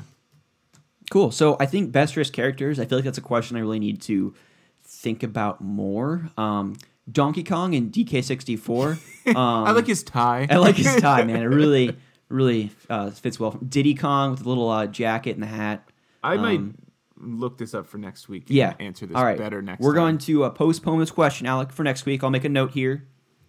Add And uh, spreadsheet. For yeah, Ryan, week. add that to the spreadsheet for next week. We are going to give that question um, its due attention. This next one, the Irish Steeler himself, Dean, buddy from Ireland. Hope you had fun with the kiddos uh, down in Orlando. He says, top five TV series, and why is Breaking Bad both of your number ones? Um, so I'm not going to go in any typical or any specific order here as far as my favorite shows. Breaking Bad definitely up there. Lost, love it. Um, Buffy the Vampire Slayer and Angel, at least the first three seasons of Angel. Um, Joss Whedon, of course. Um, Firefly's up there. And a new show makes the list as of last night. So Lauren and I, she had to go to Walmart and get a bunch of ingredients to make some food and stuff like that. And uh, I was like, okay, well, I'm, gonna, I'm just gonna chill here and watch something on Netflix. I pull up Netflix, and as you guys know, I'm a huge horror buff. And the first thing advertised was The Haunting on Hill House. And so I was thinking, oh, okay, this is like some adaptation of the um, The Haunting, that movie with um, uh, the person married to Michael Douglas, uh, Catherine Zeta-Jones, that came out, you know, like 10 years ago, 15, whatever it was. Um, but it's actually a series, 10 episodes. And I was like, okay. I start watching the trailer for this, absolutely terrifying looking. And I'm like, all right, Lauren, you might want to leave now because I'm about to watch this and this looks downright terrifying. She's like, I'll watch the first episode. How bad can it be? we proceeded to watch seven straight hours of this until 12 o'clock in the morning because it was so gripping. The character development in this show is I don't want to say it's unmatched, but it's it's pretty unbelievable how well they're able to flesh out these characters and tell their stories when really the show is all revolving around one night of events that take place in this house. So Yeah, at a don't, very don't, don't don't don't spoil too much. Okay. I'm watching this. Okay, here goes the entire plot right now. No. So at a very high level, these two parents have five kids, and the mom essentially right draws the blueprints to houses. They renovate them, and then the dad flips them. Okay, that's kind of like their business practice. So they move their kids from house to house. You know, again, they they renovate, they um, make the house look better, and then flip it. Well, they move to this house called Hill House, and um, hadn't been lived in since the late 40s um, by the Hills. That was their last name. And over a period of days and weeks, just some really, really eerie, creepy stuff goes on. And it all leads up to this one specific night where crap really hits the fan. And so each episode, if you've watched Lost, how it kind of centers around each character's perspective of the crash and then their backstory, that's essentially how this show is set up. So basically, it shows each child and parent's perspective of the night where the events took place, but then also fleshes out their backstory. And it kind of goes from, you know, um, present day to when they were kids. It's really pretty neat, interesting, and downright terrifying. And and this is a lot coming from me because I've seen a lot of scary movies. I have not been this scared since my mom showed me Pet Sematary when I was like five or six years old. Okay. Lauren and I, 50% of the time, we're like covering each other's faces and we're like, Are you looking? No, are you looking? What's going on? We were like, I mean, when we went to bed last night, we slept with the lights on for like at least 30 minutes before we turned it off because we were like so freaking scared out of our pants. So, highly recommended Yeah. definitely watch this. We're gonna watch the last two episodes um, tonight. But wow, it is amazing. So the Ha- the haunting on Hill House Netflix original. Check it out, folks. Um, so mine would definitely be Breaking Bad, Lost, American Horror Story, which you haven't really seen Mm. much of. Um, I'm trying to think what other series. I've Game of. Thrones. Yeah, Game of Thrones definitely up there. Um, trying to think what Pretty Little Liars, one of your favorites. One, uh, One Tree Hill. Yeah, it's what was her name? H. She was hard or A. Yeah. I didn't know who The she OC. was. Yeah, Yeah, Party of Five. Those. You know, I mean, Oh, actually, I do like some of those like CSI Yeah. shows. Um, uh, there was one show called Lucifer, which I really liked. Supernatural, bro. Supernatural. That's what I was trying to think of. How could we not think of that? yeah. No, Lucifer is actually Lucifer is a Marvel character, I believe. Mm. Have you watched any of those Marvel shows? Like Yeah, Jessica Iron Jones. Fist, Lucas Cage, or Luke Cage? Iron whatever? Fist wasn't good. Jessica Jones was good. I had to break that up because it was hard to watch because it was like Grave Mind. That might be a Halo guy. Grave something. Something Grave. He um Hive Mind. Doesn't matter. Well, that dude, he like controlled people and he's like jump off a cliff and they jump off a cliff. Interesting. So that was hard to watch because you'd like have them do terrible things like kill their loved ones. Oh, you're gonna love stuff. Haunting on Hill House or of Hill House. Yeah, no, it's I that was hard to watch. Um what's the other guy? Luke Cage I did watch. It's all right. Um the blind dude, Daredevil was good. Oh, I thought we were talking about the movie with Ben Affleck. I was like, dude, that was not not very good. Ben Affleck. Yeah, dude. Before he became Batman, he was Daredevil back in the day. Oh, no, this is the show. The show was actually pretty I heard good things about that. What about the Punisher? Yeah, I enjoyed it. Okay. Um The Punisher's I mean, it's a really violent show. oh, Walking Dead. I guess you know, like the first three seasons. Now it's just garbage.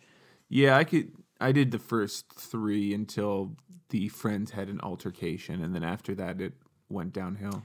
Yeah, I, don't, I, I, mean, think that's the first 3. well, and then Rick's gonna die here in the first five episodes of season Spoilers. nine. I mean, it's he's leaving, He's leaving the show, leaving the show, so to direct it. he's gonna die. But um, the fact that Carl's gone, Rick's gone, Glenn's gone, And then Glenn's wife is going to be gone. Lori's gonna not Lori.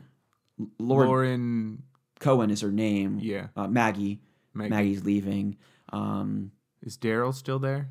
Yeah, he's basically got like a six million dollar raise or something stupid like that. Because he's the only one. Or like. I think he got like a twenty million dollar signing bonus, basically saying like, "Don't leave because you're like the basically the last thread that's holding this show together." Yeah. So crossbow guy Yeah, Yeah. I liked him. Um, but yeah, so watch The Haunting of Hill House, friends, because I really, I'd like to hear your thoughts. If you like, if you like horror stuff, again, this is not for the faint of heart. This stuff is real intense. If you really like the movie Up, exactly, you'll love this. right up your alley, right up your alley.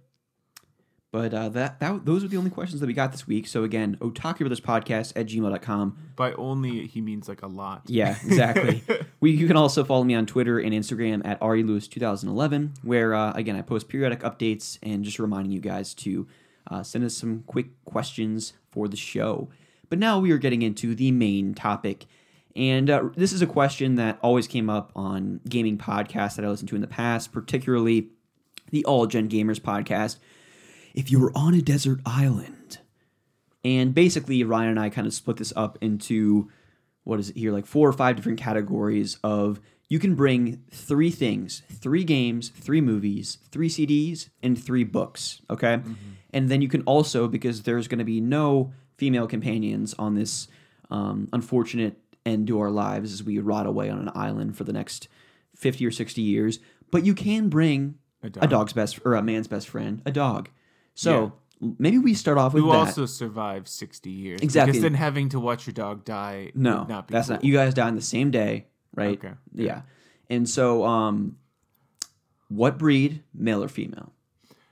Um, I don't know if his gender matters. It doesn't, I just- it does Samoyed. Yeah. Okay. Big fluffy smile. They're known as like smiling dogs. Okay. They're big, fluffy, and white. Yeah. They're adorable. I would probably get a Bernese Mountain Dog Uh huh. or um, the one from uh, Peter Pan. What are those things called? Was there a dog in Peter Pan? Of course, there was Better Nana German or Shepherd. whatever it is. Peter Pan dog. German Shepherds are cool. Huskies are really good. Um, just a Newfoundland. Newfoundland was the dog. What's it look like? Um, let me get this up. Newfoundland dog. Just like giant. Uh, oh, I kind of remember that. I don't know. What was Beethoven? Saint Bernard. Yeah, those are ugly. What? Yeah, No. they're just drooling everywhere. They're disgusting. When Laura and I went to the Goo Goo Dolls concert and we were like walking out. yeah. Um, I want a wolf. Well, yeah, Timberwolf German Shepherd mix. Yeah, Um, their paws are massive. oh yeah, well, because we went to um the fireworks show. Remember there was that giant one tank. Yeah, He was a monster. Um, but yeah, I think Bernese Mountain Dog. I think they're just really adorable, man's best friend type of companion. So that's what I would go with. But let's kick it off now. Um, we'll go. Now, did you rank these, or do you kind of just? I have these three. These three. Okay, let's just. we Kinda, just one back and forth. yeah, so we'll start off with games. Yeah, And so basically, the setup here, um, and I didn't tell you these, but I think you're smart enough to know. So for games, no compilations. Like I can't have the Kingdom Hearts collection that has like nine games on it, right? I don't have that. And then same thing with movies. You can't just say like the Lord of the Rings trilogy. I don't think I cheated. Yeah. And then CDs, I think greatest hits are fine. I may have che- yeah, that I, I may have cheated for books, but yeah. For Okay. everything else I'm good. Okay, cool. So games, uh, I'll go three to one because I did rank games. Um, maybe a surprise to some, but Lord of the Rings: Battle for Middle Earth two. So this is a real-time strategy game where there's a good and evil campaign. Um, it's actually like number seven, number eight on my top ten games of all time. Where you can, of course, play through the storylines um, to destroy the Great Ring as as Sauron and all those four dark forces, or of course, um, oh, wait, did I say destroy the ring? Good and evil campaigns, as you sus- Yeah. you would suspect. That was the RPG one where it's like turn based. Not necessarily. So this is real time strategy. So you're kind of have a bird's eye view of everything, and you kind of, you know, construct your city, and then you, you know, um, spawn like little legions of guys, create this Was this on army. Xbox? 360, Yeah, no, this game was awesome. and then you send out forces of people. What was really neat about this game too is you can kind of create skirmishes and Uh-huh. on all the famous locations in Lord of the Rings. What I would always do, of course, Rivendell. um, Do you remember that map? well, yeah, it was, that was cool because you like defended Rivendell as the Uh-huh. forces of people came in. Um, but in Helm's Deep, you know, you would have I would typically be the elves, and I would create three armies outside of Helm's Deep that would rush the gate, and I would just have like lines of archers on the top of Helm's Deep, just like arrowing all these people. And then eventually, once I amassed a big enough army, they would all just rush out of the gates and just destroy everyone. Did you ever So- play the uh, PS3 game? It was like a Lord of the Rings Battlefront game. Conquest, very underrated game. Yeah, That was that was a of- lot of fun. That was one of Pandemic's un, uh, unfortunately last game. So Pandemic was the studio that originally created the Battlefront 1 and 2 Mm-hmm. and then Conquest. I mean Conquest was a very competent Star Wars Battlefront game but with Lord of the Rings characters. Yeah, And you could get heroes, you know, and, and you villains. could be a not Morgoth, but a a Naz or yeah, you a could Balrog. be Yeah. Well, yeah, I mean you could be it was a really cool game. Unfortunately, I want to get that game again. Um, but it's like about 30 bucks now. I have it. Do you really? Yeah, you can Yeah. you can use it. I want to play it because it's a really neat game. It does Um, suck that uh, PS4 cannot backwards compatible PS3. It is a bummer. That is a bummer. Um, but what is your what's one of your games that you'd bring? Uh, my number three would be Animal Crossing. Oh, that's a good one. Yeah, I really liked Animal Crossing games. I always maxed out my houses, but I think it'd be a lot of fun just be instead of because I suck at fishing in real life because I'm not patient enough. Well, if you're on an island, you'd have to learn pretty I quick. know I would, or have my uh, wolf dog hunt for food. Um, just catching red snappers for three thousand bells and just Yeah. chilling, upgrading my house, and then I could finally complete the catalog from Tom Nook. I remember when I got New Leaf for the 3DS, Mm-hmm. and I played it for like 35 hours the first week. I had it. It was just so addicting. Yeah, I got that. What junior year of college? Yeah, it was about because I remember I came home for like one of the breaks or something like that, um, whether it was spring break or whatever it was, Mm-hmm. and just played that like endlessly. Because Lauren has it as well. Or Well, because I got it for her 3DS. Yeah, because she got it after me, and by that point, I had already upgraded my house, and I had a million bells. Then you like just- drop off like hundreds of thousands of bells for her. yeah. Um, but it was so fun to like find when that game first came out and there was all the buzz, everyone was playing it, and just finding all the like little secrets. Like you could dig up holes around yourself and then knock the trees and find golden coins and stuff like that. And um, getting the golden versions of all the um, tools. yeah, going to the island at certain times and finding like the different beetles that were worth more money. Yeah, and then there was like f- different fish, like a shark and things that you can catch on that little island. Plus, the characters are just so adorable. You yeah, know, except the dude, the freaking badger, when you shut off your game incorrectly, who just pesters you. oh yeah, Yeah, good choice. yeah, no, it's a good one. Um, number two for me would be Skyrim. Okay. I think because there are endless possibilities as far as different character builds, um, going about the story in different ways, the different guilds, the expansion packs. I mean, Which you still have to beat. yeah, I mean, there's just really quite literally thousands of hours worth of potential gameplay there. Yeah. And I feel like while I can't play the game all the time, I feel like when I do take a significant break from it and go back to it again, it's like I'm playing it for the first time because I do a different build. Mm-hmm. You know, and it's just so fresh and new. And um, I really don't feel like that game will ever get old. So, Yeah. I'm excited for the new one. Oh, yeah. eventually comes out. for sure. Uh, my next one is Minecraft. Of course. Yeah, so this is another one that you can pump a lot of time into. Um, you can grind out resources for for the number of hours I've put into this game. I probably easily put a thousand hours into this game. Oh, yeah, I don't doubt that. Yeah, so I could. I mean, a lot of it is clearing or like terraforming land, so that you could spend, I guess, sixty years doing, and Yeah. then hone your craft for architecture and make. I mean, people have recreated, um, like the entire Game of Thrones map, the entire Lord of the Rings map, to scale. Yeah, So yeah, I, I'd have a lot to do.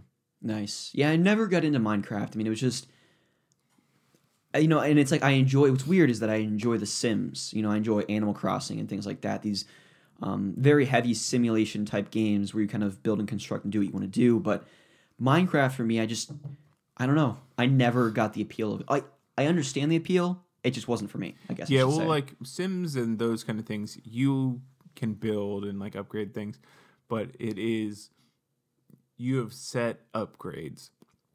With Minecraft, you design everything. Yeah. So it's not like here, let me put up this style wall.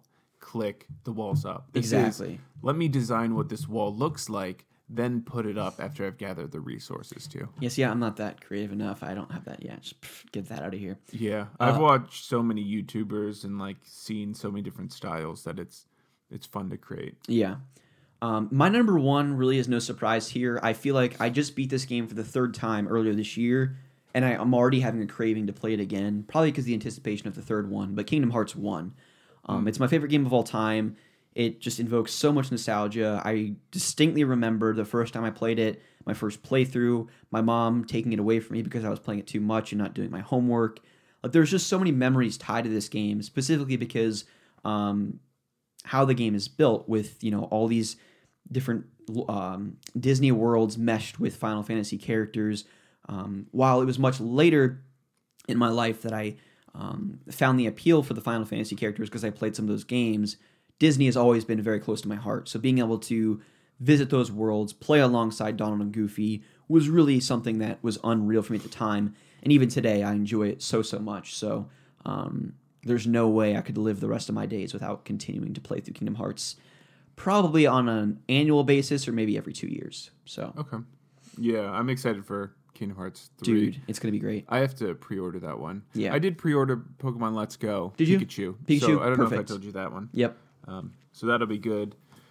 Isn't there one more that's coming out that we're pre-ordering?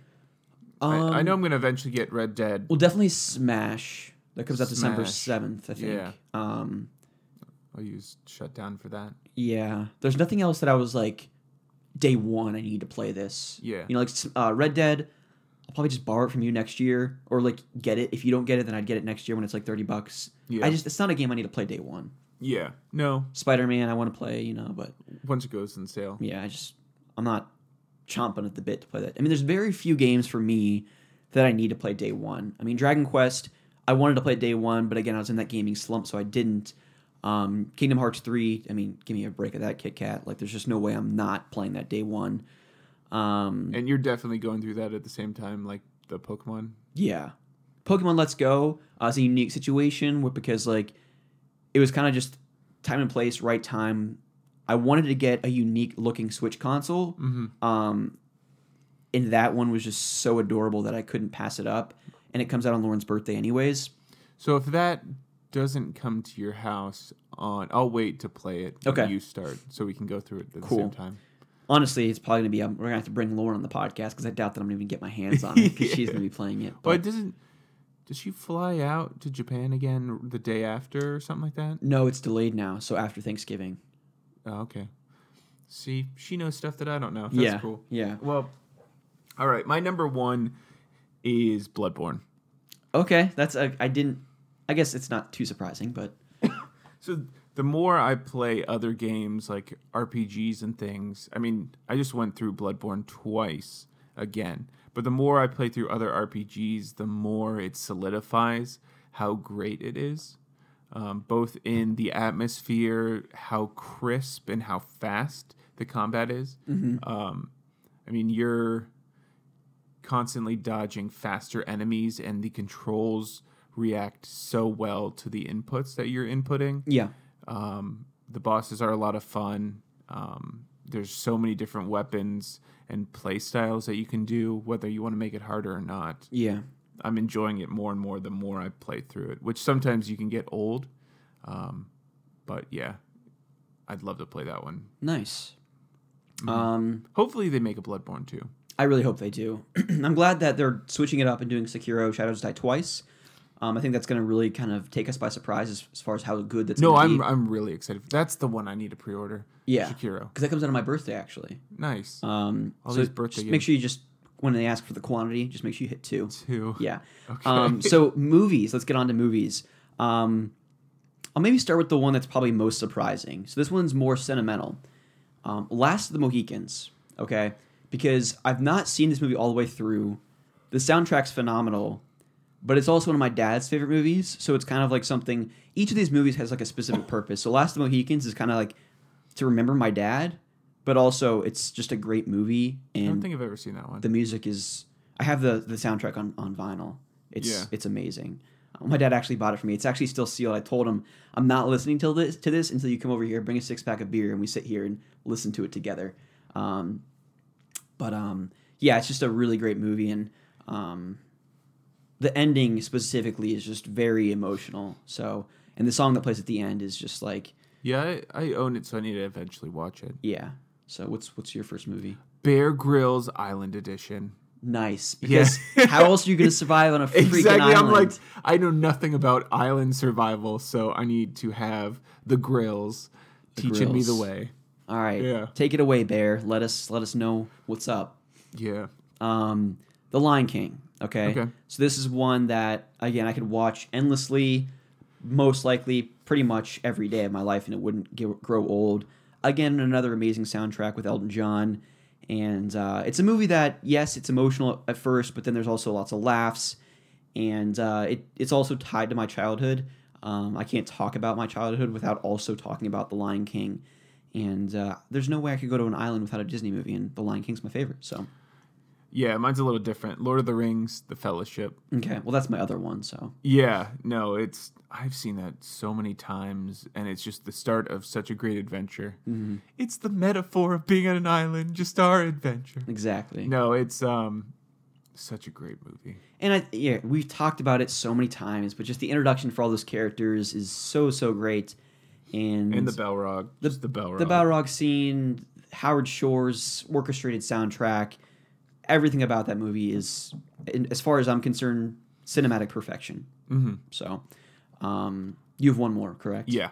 So the aerobic champions from the '80s. Yep. Yep. All right, but- have well, you ever have you ever seen those? It's like we are the champions. I've not, but my mom used to do the um Gilad like body fitness. So it was Yeah. like he was basically this guy with like this total like late eighties, nineties hairdo, headband, basically Richard Simmons on the beach on like these black mats. It was just like, whoa, whoa, all right, let's I'm go. gonna have to after this. I will show you the videos because they make me so happy. These guys, everyone who's listening should look up the aerobic champions like on YouTube. It's like a three minute video that kind of goes through it. They're the most excited. Like it's all of the '80s just jammed into it. Like neon tights. Ah, it's so good. All right. and it makes me so happy to watch it. So yeah, I would definitely bring that. All right. Love it. Love it. So those are our movies.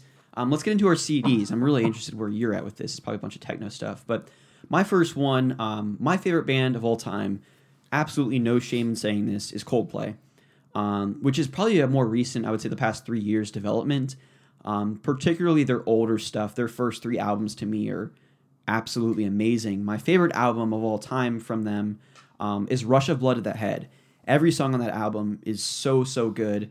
Um, particularly some of the lesser known or lesser talked about songs Politik, Rush of Blood to the Head, Amsterdam, um, Green Eyes. Just a lot of really, really good music in that on that album. Um, so that would be one because there's a lot of like really heavy, dramatic, almost depressing songs, but then there's also other songs that I think um, I don't know, just bring a lot of life. So Nice. because these I, I picked these three albums specifically because you're gonna probably go through a roller coaster of emotions knowing that you're on an island by yourself for the rest of your life With a dog. with though. a dog. Um, and so I kind of picked one that has kind of like mixed emotions, one that is pretty happy, and then the last one's like really depressing because sometimes I feel like you're in a mood where you're so depressed or sad or whatever it may be, you want to listen to sad and depressing music because Yeah. it almost makes you feel better. And that's what my third album is. But what's your first? Uh, Queen greatest hits. Nice. Um, so I love Queen. Um, generally at work is when I listen to techno or when I'm working out. yeah. Um, but as far as like normal music that I listen to, that I'm not trying to like either stay awake or just be ready to lift heavy objects. Yeah.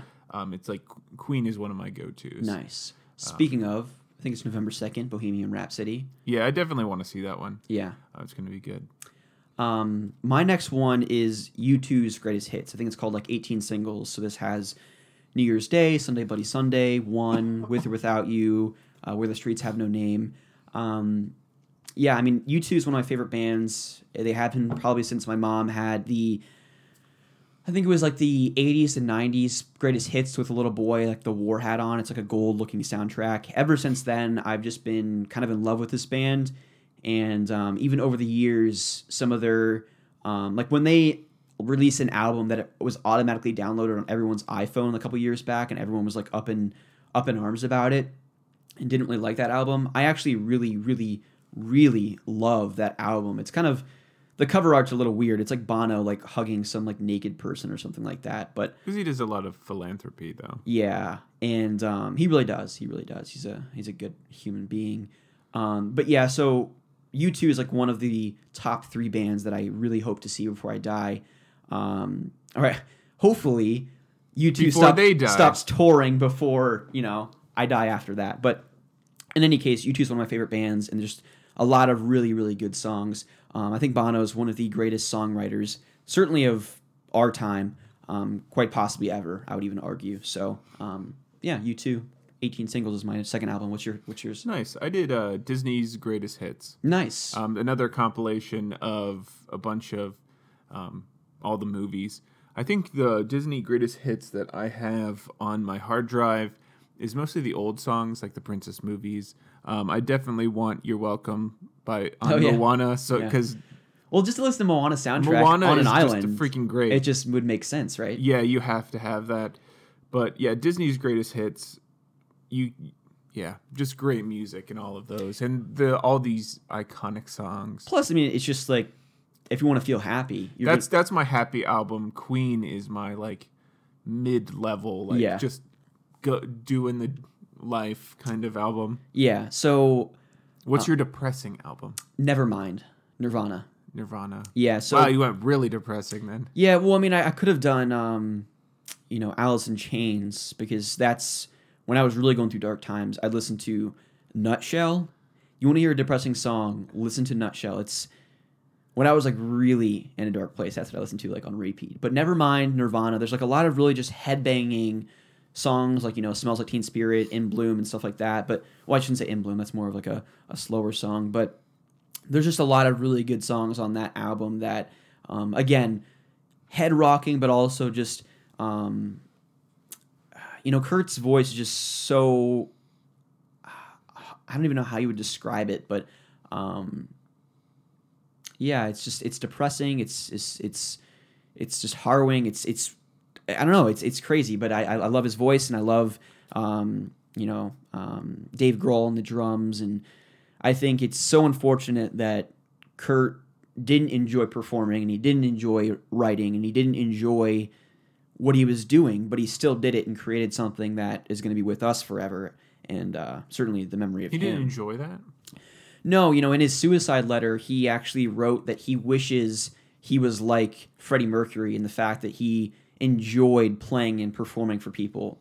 He enjoyed other people liking him, Mm-hmm. but he was just in such a dark place. And and Dave has- even been on record in saying like there's just some people that you can't help as much as you want to, and, and Kurt was one of those people. Like, he Yeah. was just in a dark place, and he never really left it. So. Um, yeah, definitely Nirvana, Nevermind, one of my favorite albums of all time. I think one of the greatest albums of all time in all of music, but um, one I definitely wouldn't want to go to an island without. So, Nevermind, Nirvana. Mine is Greatest Hits of 2000s. Okay. So, I mean, that's more of a nostalgic trip, and you can have some of like nice the Yeah, Spoon Coffee. yeah, Green Days and like the more depressing stuff of 2000s, but you also get the happy kind of my childhood.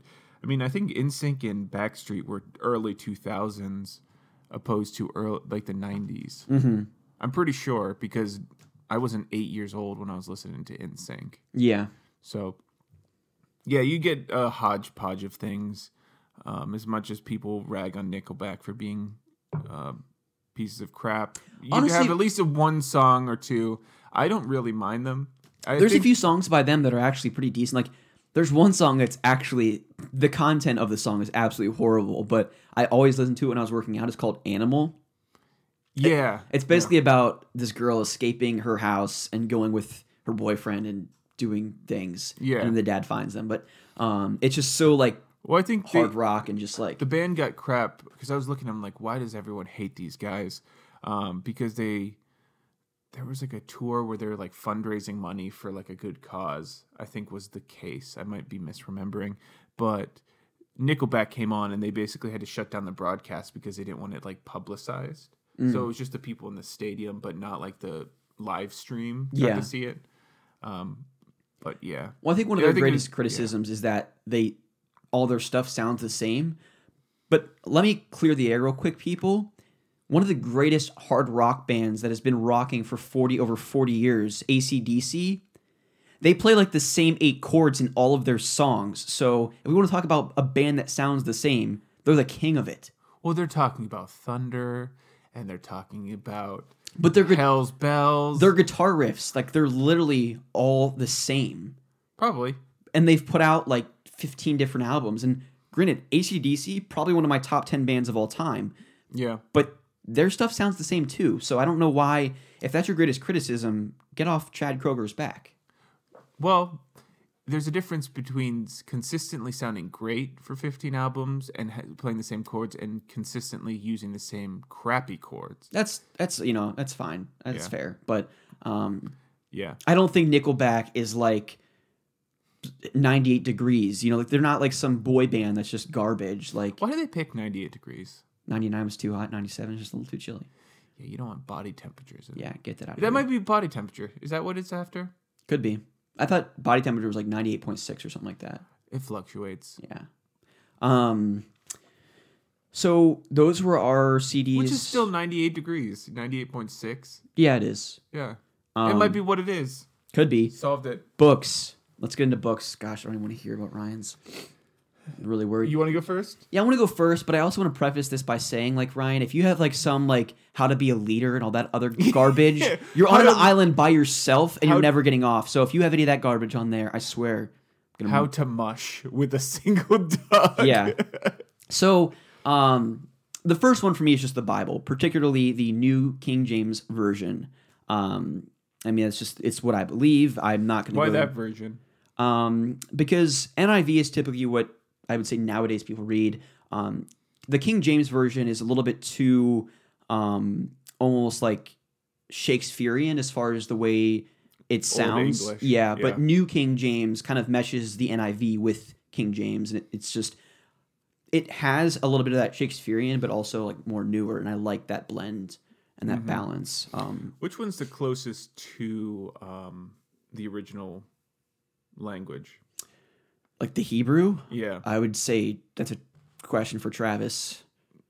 I'd be curious. So- I haven't looked into that. I've looked into. There's so many different translations. Yeah. Um, so it was interesting. Side story here. Lauren and I went um, to Florida for our honeymoon, Uh-huh. and Lauren found this deal where, um, you know, we essentially had to sit in one of those timeshare meetings, and Yeah. in order to get like a few nights stay, And they insulted you. to be able to go to Disney. So we sat down with this guy who was almost like a frat boy. He he said something after um after like every sentence. He's like, "You following me? You following me? You following me?" And it was like, "Dude, I'm right here. I'm not following you. Any. I- I'm following what you're saying." Yeah, But he- competent enough to follow Exactly. your simple sentence structure. But he he made the, his biggest mistake was bringing religion into our discussion, and Yeah. he started talking about religion. He's like, "Yeah, you know, when King James was writing the Bible and stuff like that," and I was like, Lauren and I looked at each other like, "What is this guy even talking about?" He's like, "Yeah, you know, King James. He was like, um, yeah, a, a king or something like that, I think." And um, His name was James. yeah, and, Potentially. and he wrote like all these different versions and stuff, and no one really knows what you know. Um, so many, all these different versions were written by different people, and Lauren and I were like looking at each other like, this guy has absolutely no idea what he's talking about, and we kind of called him out on it. He's like, okay, let's just not talk about religion. So Lauren and I are already heated, right? Like we're just like, this guy's essentially bashing what we believe, and then I was okay. Well, he's like, and he asked like, are we interested in whatever? And he was showing us all these like luxurious places because Lauren and I want to go to New Zealand. yeah. And I think kind of the the the best part about going to a place like that is finding an off the mm-hmm. wall B and B place. Uh, she, Lauren just texted me because she's in the room. She says, "You know what I'm saying? Not are you falling? You know what I'm saying? You know well, what I'm saying?" She just saying?" popped out here. Oh, did she? Yeah. So that's what he said. So then he brings in his like little superior. Oh, hold on, I'm back. His little superior. his um because he was asking us about like wouldn't you want to go to New Zealand and being this luxurious place with all this like um you know like a little pool and a really nice room and Lauren and I are looking at each other like no we want to go to an old B and B breakfast place with an old couple that's been re- renovating this place for forty years. Yeah, preferably a hobbit hole. but Exactly. that's not an option. And then we said Hobbit Hole, and he's like, they don't even have electricity there. Why would you want to go there? Uh, who cares? And I'm like, do you even know what Lord of the Rings is? You know, like we were fuming. Yeah. So he goes and gets his superior. She sits down. She's talking to us for a little bit. she knows what a hobbit hole is. She looks at me and she's like, You're so young. I, I have a 12 year old son that looks older than you. And I just looked at her. I'm like, What school of what school did you go to Of that, sales. that that it's teaching you a you know marketing practices where you compliment the the hus- the newlyweds that the husband looks like he's 12 years old and the woman looks as old as she is. Yeah, Lauren is like eighty-five. So we were like freaking fuming at these people and eventually we were just like listen, we want to get the heck out of here. So then they brought like cream of the crop sales guy. He sits down and we just shot him down like freaking duck hunt, man. We were just like he was going on and on and we were just like no, no, no. We just want we want to we want to get to the parks. Stop talking. And so eventually, you know, we got out of there, but you bash our religion.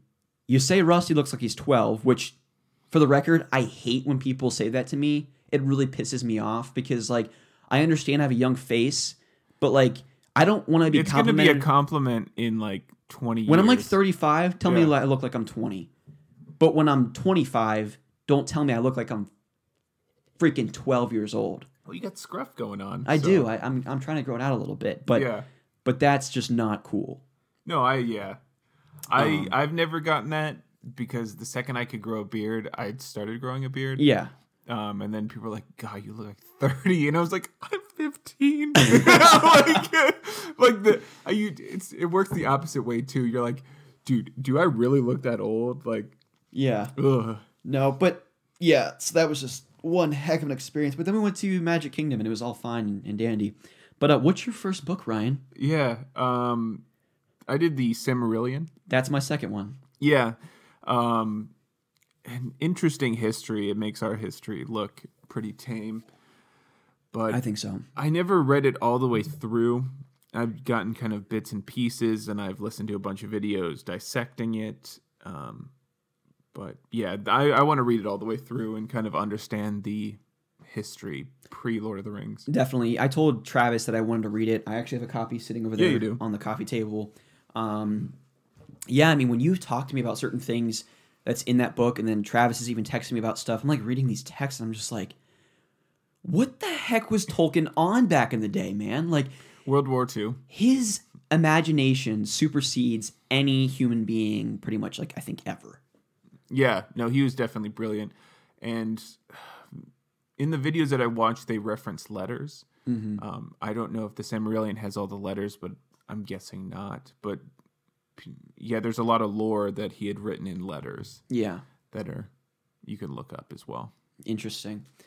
Yeah similar Silmarillion was definitely my second. Um it was a tough choice because it's like i, I could have chosen the hobbit. I could have chosen one of the lord of the rings books but like i feel like the Silmarillion kind of encompasses all of that in one cohesive novel. So that's Yeah. what i chose. Um so i guess what's your second then? Um, SAS Survival Handbook, Ultimate Handbook of Surviving Anywhere. Um, I do prefer to survive. that would be a logical choice yes Yeah, because I know nothing. I was in the Boy Scouts, but there there was a lot of crap that went on that I'm like I don't need a patch. I want to learn things, and it was just a lot of doing time. Yeah. It felt like or Indian guides, which is weird. Um, yeah, I need to know how to survive no that's i think that's a good choice um and thrive. Like Yes. yeah. Yeah. Um, so going along the same, you know, um, line of logic with you know survival guides, um, Calvin and Hobbes would be my third one. So, um, you know, I actually just recently I had um, I get like reward points from my credit card or whatever, and I pay it off every month, so I kind of accumulate all these points. And um, I had over hundred dollars of credit on Amazon, Nice. and so I bought the complete collection of Calvin and Hobbes. It's four um, paperback kind of books with all of the Calvin and Hobbes, and it's in its like nice hardbound um, case. And uh, so I'd kind of just bring that because it's I think Calvin and Hobbes is so witty and so funny, but this young boy who doesn't pay attention in school slacks off, gets in trouble at home all the time, but speaks as if he's like some like Harvard grad. Yeah. You know, that is has a PhD. You know, he's so unbelievably well spoken and um, the adventures that him and his his young little um, companion Hobbes, his little uh, uh, stuffed animal that turns into an actual cat. Um, it's just so imaginative and and I, I love it. Yeah, no, Calvin and Hobbes is a very strong choice. Yeah, so that, I- that's my. Uh, my I think one. I have like two or three of those books. Those books are like a lot longer than a bookcase, unfortunately. The ones that I have, Yeah, they are very. Yeah, they're they don't fit well into a bookcase. I agree. Most comic books don't. It's kind of odd. Yeah. Um, but yeah, so that that's definitely my choice. Uh, my third is the Encyclopedia Britannica. That'd set. be okay. So like, what what is in that essentially? I think there's two ways, unless I'm misremembering. There's like an alphabetical, Okay. um, and then there's also I think this one's actually based off of uh, dates or years. Okay. So it'd be I have it listed as 32 books. Okay. Um, but going through history and seeing all these different events that I didn't know would had taken place. And especially when be- you're on an island, it's like what else? If I have 60 years, I would like to know more things. Yeah. And without bringing a computer, which we couldn't do, Britannica is the next best thing. Because we used to have a set in our basement, and there we had like 20 books. my mom's husband, uh, Don, he actually had a set too, and he ended up, um, I think, taking it to half price books and not even getting any money for it, like Yeah. purposely. Like he could have, but he just like donated it or whatever. Um, but he still has that really nice set of those old books. Remember? Yeah, no, those are of really like cool. um all the Shakespeare and yeah. Um yeah, so I mean those were all the books, CDs, movies and games that we'd bring. Um and a pup. You need a good dog. Yeah. What would you name your dog? Smiley, probably. Smiley. Yeah, because they're known as the Smiley breed. I'd probably go Riku. Yes, the best character in Kingdom Hearts. Yeah. Well, if Lauren and I ever got a husky, I definitely want to name him Riku. Mhm. Um, just because of like the silver hair. Um, but uh, but yeah, no, I think that's an episode, right? Yeah. Um, I don't really have anything else to say about being on an island other than um, Currently, in the state I am in, I would not last very long. no. but after you watch those um aerobic films and you read, yeah, yeah, yeah. Just thanks for the reminder. We're gonna watch that. Yeah, exactly. So get that queued up. But thank you all for listening. I know that uh, we took about two weeks off. Unfortunately, we're not going to be able to record next. Well, yes, we will because I was thinking that your trip that you're going on for work, you're going to be there for like two weeks. But you're No, just, I'm back Friday. you're back Friday, so we'll be good to record next weekend. Um, for episode 19, we want to do something special. At least I do for episode 20. okay. Um, so we'll, we'll think about that. If you guys have any ideas for for episode 20 of Otaku Brothers, write into the show at Podcast at gmail.com. Again, you can follow me on Twitter and Instagram at RE Lewis 2011 for periodic updates about the podcast and reminding all you fine folks out there to write into the show for feedback and questions. But again, we want to thank you for listening. Feel free to write in about your desert island choices. It's always interesting to hear what uh, people would pick. Ryan, anything else you want to add before we close the show? No, have a good day. Good weekend. All that good stuff. Stay safe Stay safe um, and classy. and classy. All right. Thank you for listening, everyone. We will see you next week. See ya. Bye.